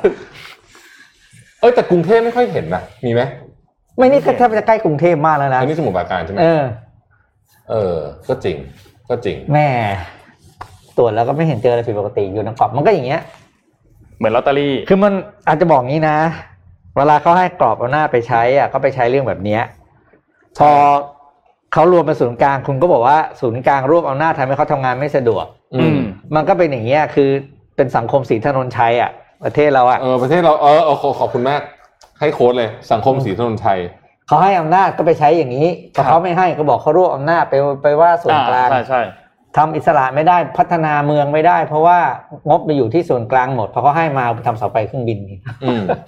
ไม่แล้วอีกอันนึงที่น่าสนใจเมื่อกี้เราไม่ได้พูดคือความถี่ของเสาไฟโอ้โหบอกแล้วว่านี่เขากลัวยุงบินชนกันเหรอเอาภาพกลับมาอีกทีสิขอดูความถี่เขากลัวยุงบินชนกันคือมันถี่มากครับเสาไฟอธิบายไม่ถูกมันแต่ว่านี่โอ้โหภาพนี้มันโหนี่มีทุกก้าวเลยนะครับนี่ส่งไป CNN Picture of the Year ได้แล้วเนี่ยใช่ภาพคนนี่ต้องเป็นนักข่าวของใครไม่รู้แต่ว่าถ่ายรูปสวยไลท์ติ้งสวยมากนี่ก็ต้องไปรอเลยนะได้ position นี้นะที่รู้ๆคือถ่ายหนังผีไม่ได้อ่ะไฟเยอะเกินก็แปลกดีแล้วที่มันนี่มีท่านผู้ชมคอมเมนต์มาหลายคนบอกว่าเฮ้ยแล้วเกิดถ้าไม่โวยวายกันเนี่ยเขาก็เป็นอย่างนี้ไปเรื่อยๆใช่ไหมงั้นต้องโวยกับใครโวยเสร็จก็อยู่ในกรอบอำนาจไม่ผิดคือคนทำก็ทำไปเรื่อยๆอย่างเงี้ยหรอไม่แต่ว่าพี่อย่าลืมนะว่าเราอ่ะเป็นประเทศที่สร้างรัฐสภาใหญ่ที่สุดในโลกนะฮะใช่ครับก็อยู่ในกรอบอย่างเงี้ยครับอย่าลืมว่านี่คือวิธีคิดเหมือนกันนะอันนี้ผมพูดจริงๆรัฐสภาไทยเนี่ยเป็นรัฐสภาที่ใหญ่ที่สุดในโลกใช่ไหมชนะโรมาเนียครับแล้วก็เป็นอาคารที่ใหญ่อันดับอาคารรัฐบาลที่ใหญ่อันดับ2ของโลกรองจากเพนทากอนโอ้โหเอาจริงแต่ละอันนี่มายสโตนดีๆทั้งนั้นใช่เพราะฉะนั้นถ้าเกิดว่าถ้าอันนี้อมพูดตามตรงว่าถ้าเกิดว่าเราคิดว่าการสร้างรัฐสภาใหญ่ที่สุดในโลกเป็นเรื่องที่เหมาะสมก็อาจจะเป็นไปได้ว่าไอ้เสาไฟนี้ก็เหมาะสมแล้วไม่ผมกำลังเดี๋ยวคนจะไปหาผมคิดว่าเหมาะสมจริงประชดครับผมเราลืมแจกหนังสือด้วยเร็วมีหนังสือวันนี้เรามีหนังสือแจกจาก SCB นะครับครับเราแจกหนังสือ Fast Food ธุรกิจเล่มที่32แล้วเล่มนี้เนี่ยชื่อว่าโลกนี้ไม่ได้มีคำตอบเดียวของตุ้มหนุ่มเมืองจันทร์ครับ แจกอะไรดีอ่ะแจกกี่คนเหลืออยู่นิดเล็กน้อยไม่เล็กน้อยนะก็เหลืออยู่พอสมควรนะแจก4เล่มครับวันนี้เอาจากนี้แล้วกันให้บอกมาชี้เป้าแล้วกันว่าชี้เป้าคิดว่าโครงการแถวบ้านเหรอแถวบ้านคุณมีการใช้เงินอะไรที่ไม่ค่อยเหมาะส่งรูปเข้ามาแล้วก็เขียนเข้ามาก็ได้เสาไฟท่อน้ำอะไรอย่างเงี้ยส่งมาที่เราอยากรู้ว่ามีอะไรบ้างผมเล่าผมได้ป่ะผมเล่าก่อนของคุณก็หน้าบ้านผมอะอะไรหน้าบ้านเรามีอะไรบ้างที่มันมีสะพานวนคือมันต้องเล่าย้อนความไปนิดนึงมันเคยมีสวนอย่างนึงซึ่งทำไปลงทุนมีเดี๋ยวมีทางวิ่งสวนตรงไหนตรงที่ตอนนี้มันคือตีนต่อหม้อสะพานตรงสะพานตรงศรีนครินทร์ตัดกับพระราม9ใช่ไหมตรงนั้นน่ะมันเคยมีสวนอยู่พี่เหรอมันเคยมีสวนอยู่แล้วก็ใช่สวนแบบดีๆเลยคนวิ่งอะไรดีทำแบบดีเลยนะทำทางวิ่งทำอะไรมีบ่อมีแบบอุปกรณ์ปุ๊บชื่อสวนผมจำชื่อสวนได้ด้วยชื่อสวนสุขุมพันธ์ใช่เพราะตอนนั้นหมอท่านผู้ว่าใช่ไหมทีนี้พอทำเสร็จปุ๊บอยู่ดีผ่านไปไม่นานสักปีสองปีมันไม่ถึงเนี่ยก็ตัดสินใจทุบสวนฮะใช่ตรงแยกกรุงเทพกีฬาใช่ไหมตรงนั้นทางวนสะพานขึ้นมาซึ่งผมก็แบบคือยังไม่ได้คิดก่อนคือถนนไซส์ขนาดนี้ไอ้ทางวนแบบนี้เนี่ยมันไม่ได้ถูกคิดขึ้นมาแบบวัน2วันแน่ๆมันคือถนนตัดใหม่ทาง ABAC ไปตัดกับศรีนครินทร์มันจะมีสวนอยู่อันนึงนะฮะเราก็รู้สึกว่า1คือเสียดายสวน2คือรู้สึกว่านี่มันไม่มีการวางแผนเหรออะไรเงี้ยหรือว่าเราจะต้องเป็นสังคมทุบๆสร้างๆสร้างๆทุบๆไปเรื่อยๆแบบนี้เหรอใช่ๆถึงออกเลยเพราะว่าเป็นแยกศรีนครินทร์ตัดกับที่จะข้ามไปกรุงเทพกีฬานึกออกแล้วใช่ๆมันคือถนนวิ่งที่วิ่งมาแบบนี้แบบตอนนี้เป็นตอนนี้ชื่อถนนหัวมากมีชื่อถนนมั้ยใช่ชื่อถนนหัวมากโอ้โหจริงเลยใช่ลืมไปเลยมันสวยแบบจริงจังนะตรงนี้สวยจริงจังมีเครื่องเล่นก็กำลังกันเยอะเลยล่ะอยู่มันไม่ถึง2ปีมั้งส่วนนั้นน่ะไม่ถึงคือผมเสียดายนะของพวกเนี้ยผมคิดว่าประเทศไทยเนี่ยตอนนี้สิ่งที่ต้องทำเลยนะเขาเรียกว่า pocket park ก็คือสวนเล็กๆในที่เล็กๆที่มันมีพื้นที่ที่ว่างอยู่เพราะว่าเราจะมาทำสวนขนาดใหญ่เนี่ยมันคงทำได้ไม่กี่อันแล้วล่ะเหลือที่เดียวตรงนี้คือมักกะสันก็เดี๋ยวเราจะมีสวนใหม่ที่คุณว่าเพิ่มมาใช่ไหมที่คุณแต่ว่ามันโปรเจกต์ไซส์ใหญ่ไงเราต้องการสวนชุมชนเล็กๆไม่ใช่ทุกคนจะเดินทางไปได้ใช่ไหมเพราะฉะนั้นเนี่ยก็อันนี้ก็เป็นสวนที่ต้องมีผมว่านะพูดถึงสวนอย่างไรก็ตามก็ย้ำอีกครั้งหนึ่งเมื่อวานนี้กทมประกาศแล้วนะหลังจากที่ท่านนายกประกาศวันอาทิตย์กทมมาประกาศช่วงบ่ายๆเมื่อวานนี้ว่าก็ตามนั่นแหละ5ผู้ประกอบการ5สถานที่เนี่ยมีมติให้ผ่อนคลายแล้วนะครับก็คือพิพิธภัณฑ์ต่างๆโบราณสถานต่างๆที่เป็นแหล่งประวัติศาสตร์เนี่ยเปิดได้แล้วสวนสาธารณะต่างๆเปิดได้แล้วสวนพฤกษศาสตร์เปิดได้แล้วแต่ห้ามใช้สถานการณ์อื่นๆเข้าไปได้แค่เดินกับวิ่งเท่านั้นนะครับคลินิกเวชกรรมเสริมความงามทั้งหลายเปิดได้แล้วสถานประกอบการเพื่อสุขภาพสปาต่างๆกิจกรรมนวดต่างๆเปิดได้แล้วนะครับแต่ว่าอนุญาตให้นวดเฉพาะฝ่าเท้าเท่านั้น แล้วก็ร้านทำเล็บร้านสักก็เปิดได้แล้วเช่นเดียวกันเริ่มต้นตั้งแต่วันที่14 มิถุนายนเมื่อวานนี้เนี่ยตอนเช้าอ่ะยังไม่เปิดนะมาเปิดช่วงบ่ายๆนะครับเพราะว่าตามความเข้าใจก็คือท่านนายกประกาศวันอาทิตย์แต่ว่าวันอาทิตย์กทมไม่ได้ทำงานพอไม่ได้ทำงานก็เลยยังไม่มีประกาศออกมาอย่างเป็นทางการพอช่วงเช้าคนก็ไปสวนสิครับเพราะว่านายกประกาศว่าเปิดแล้วไปสวนปรากฏไม่เปิดครับเพราะว่ากทมยังไม่ได้ประกาศพอมาช่วงบ่ายๆกทมเพิ่งประกาศตามออกมามีลายเซ็นของผู้ว่าอัศวินออกมาช่วงเย็นก็ถึงจะเปิดได้นะครับ เราไม่วิจารณ์แล้วกันครับโอเคก็พิจารณาเราเองอะไรไม่นี่อันนี้พีคนะสงขลามีอควาเรียมหอยสังสร้างมา10ปีแล้วยังไม่เสร็จใช้เงินไปเกือบ 2,000 ล้านอุ๊ยอันนี้น่าติดตามอ่ะผมไม่เคยได้ยินเรื่องนี้เลยอ่ะทีมงานไปหาข้อมูลให้หน่อยอควาเรียมที่สงขลา2,000 ล้านเลยเหรอโอ้โหหาข้อมูลหน่อยยังไม่เสร็จนะฮะนี่จะบอกแล้วเนี่ยระหว่างนี้เราก็ประชาสัมพันธ์รายการเราไปเรื่อยๆนะท่านอาหารทำเนี่ยเราก็คือเริ่มคิดหัวข้อมาเรื่อยๆแล้วแน่นอนเนี่ยต้องมีนะครับก็คือเมืองไทยประเทศไทยเป็นเมืองพุทธนะครับแน่นอนหัวข้อสัปดาห์นี้ประเทศไทยแน่นอนประเทศไทยเป็นเมืองพุทธนะแล้วก็อีกอันนึงไม่ต้องเตรียมข้อมูลเลยไม่ต้องเตรียมอันนี้ไม่ต้องเตรียมเลยไม่ต้องเตรียมข้อมูลมาถึงใส่อย่างเดียวคิดอะไรได้กันรู้จำไม่ได้แล้วแต่ก็นั่นแหละ มีเรื่องให้คุยอีกเยอะมีเรื่องให้คุยอีกเยอะนะครับกลับเข้าสตูแล้วก็คุยกันได้อย่างสนุกสนานมาแย่งกันพูดสนุกขึ้นครับผมอ่ะ 8:20 แล้วส่งทุกคนเข้าทำงานเราขอบคุณ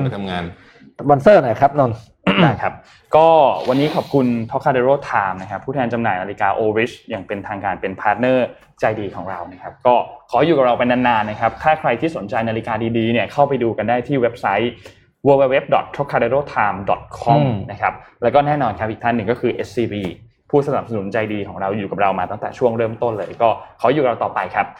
ขอบคุณ AIS Business 5G Your Trusted Smart Digital Partner นะครับลูกค้าใหม่ของเราแล้วก็ลูกค้าท่านใหม่ล่าสุดที่ทุกคนน่าจะเห็นอยู่ณขณะตอนนี้นะครับก็คือดีน่ากาบ้าครับนมถั่วเหลืองบวกจมูกข้าวญี่ปุ่นเลือกสมองดีจำเก่งขึ้นได้อีกดื่มดีน่ากาบ้าทุกวันนะครับก็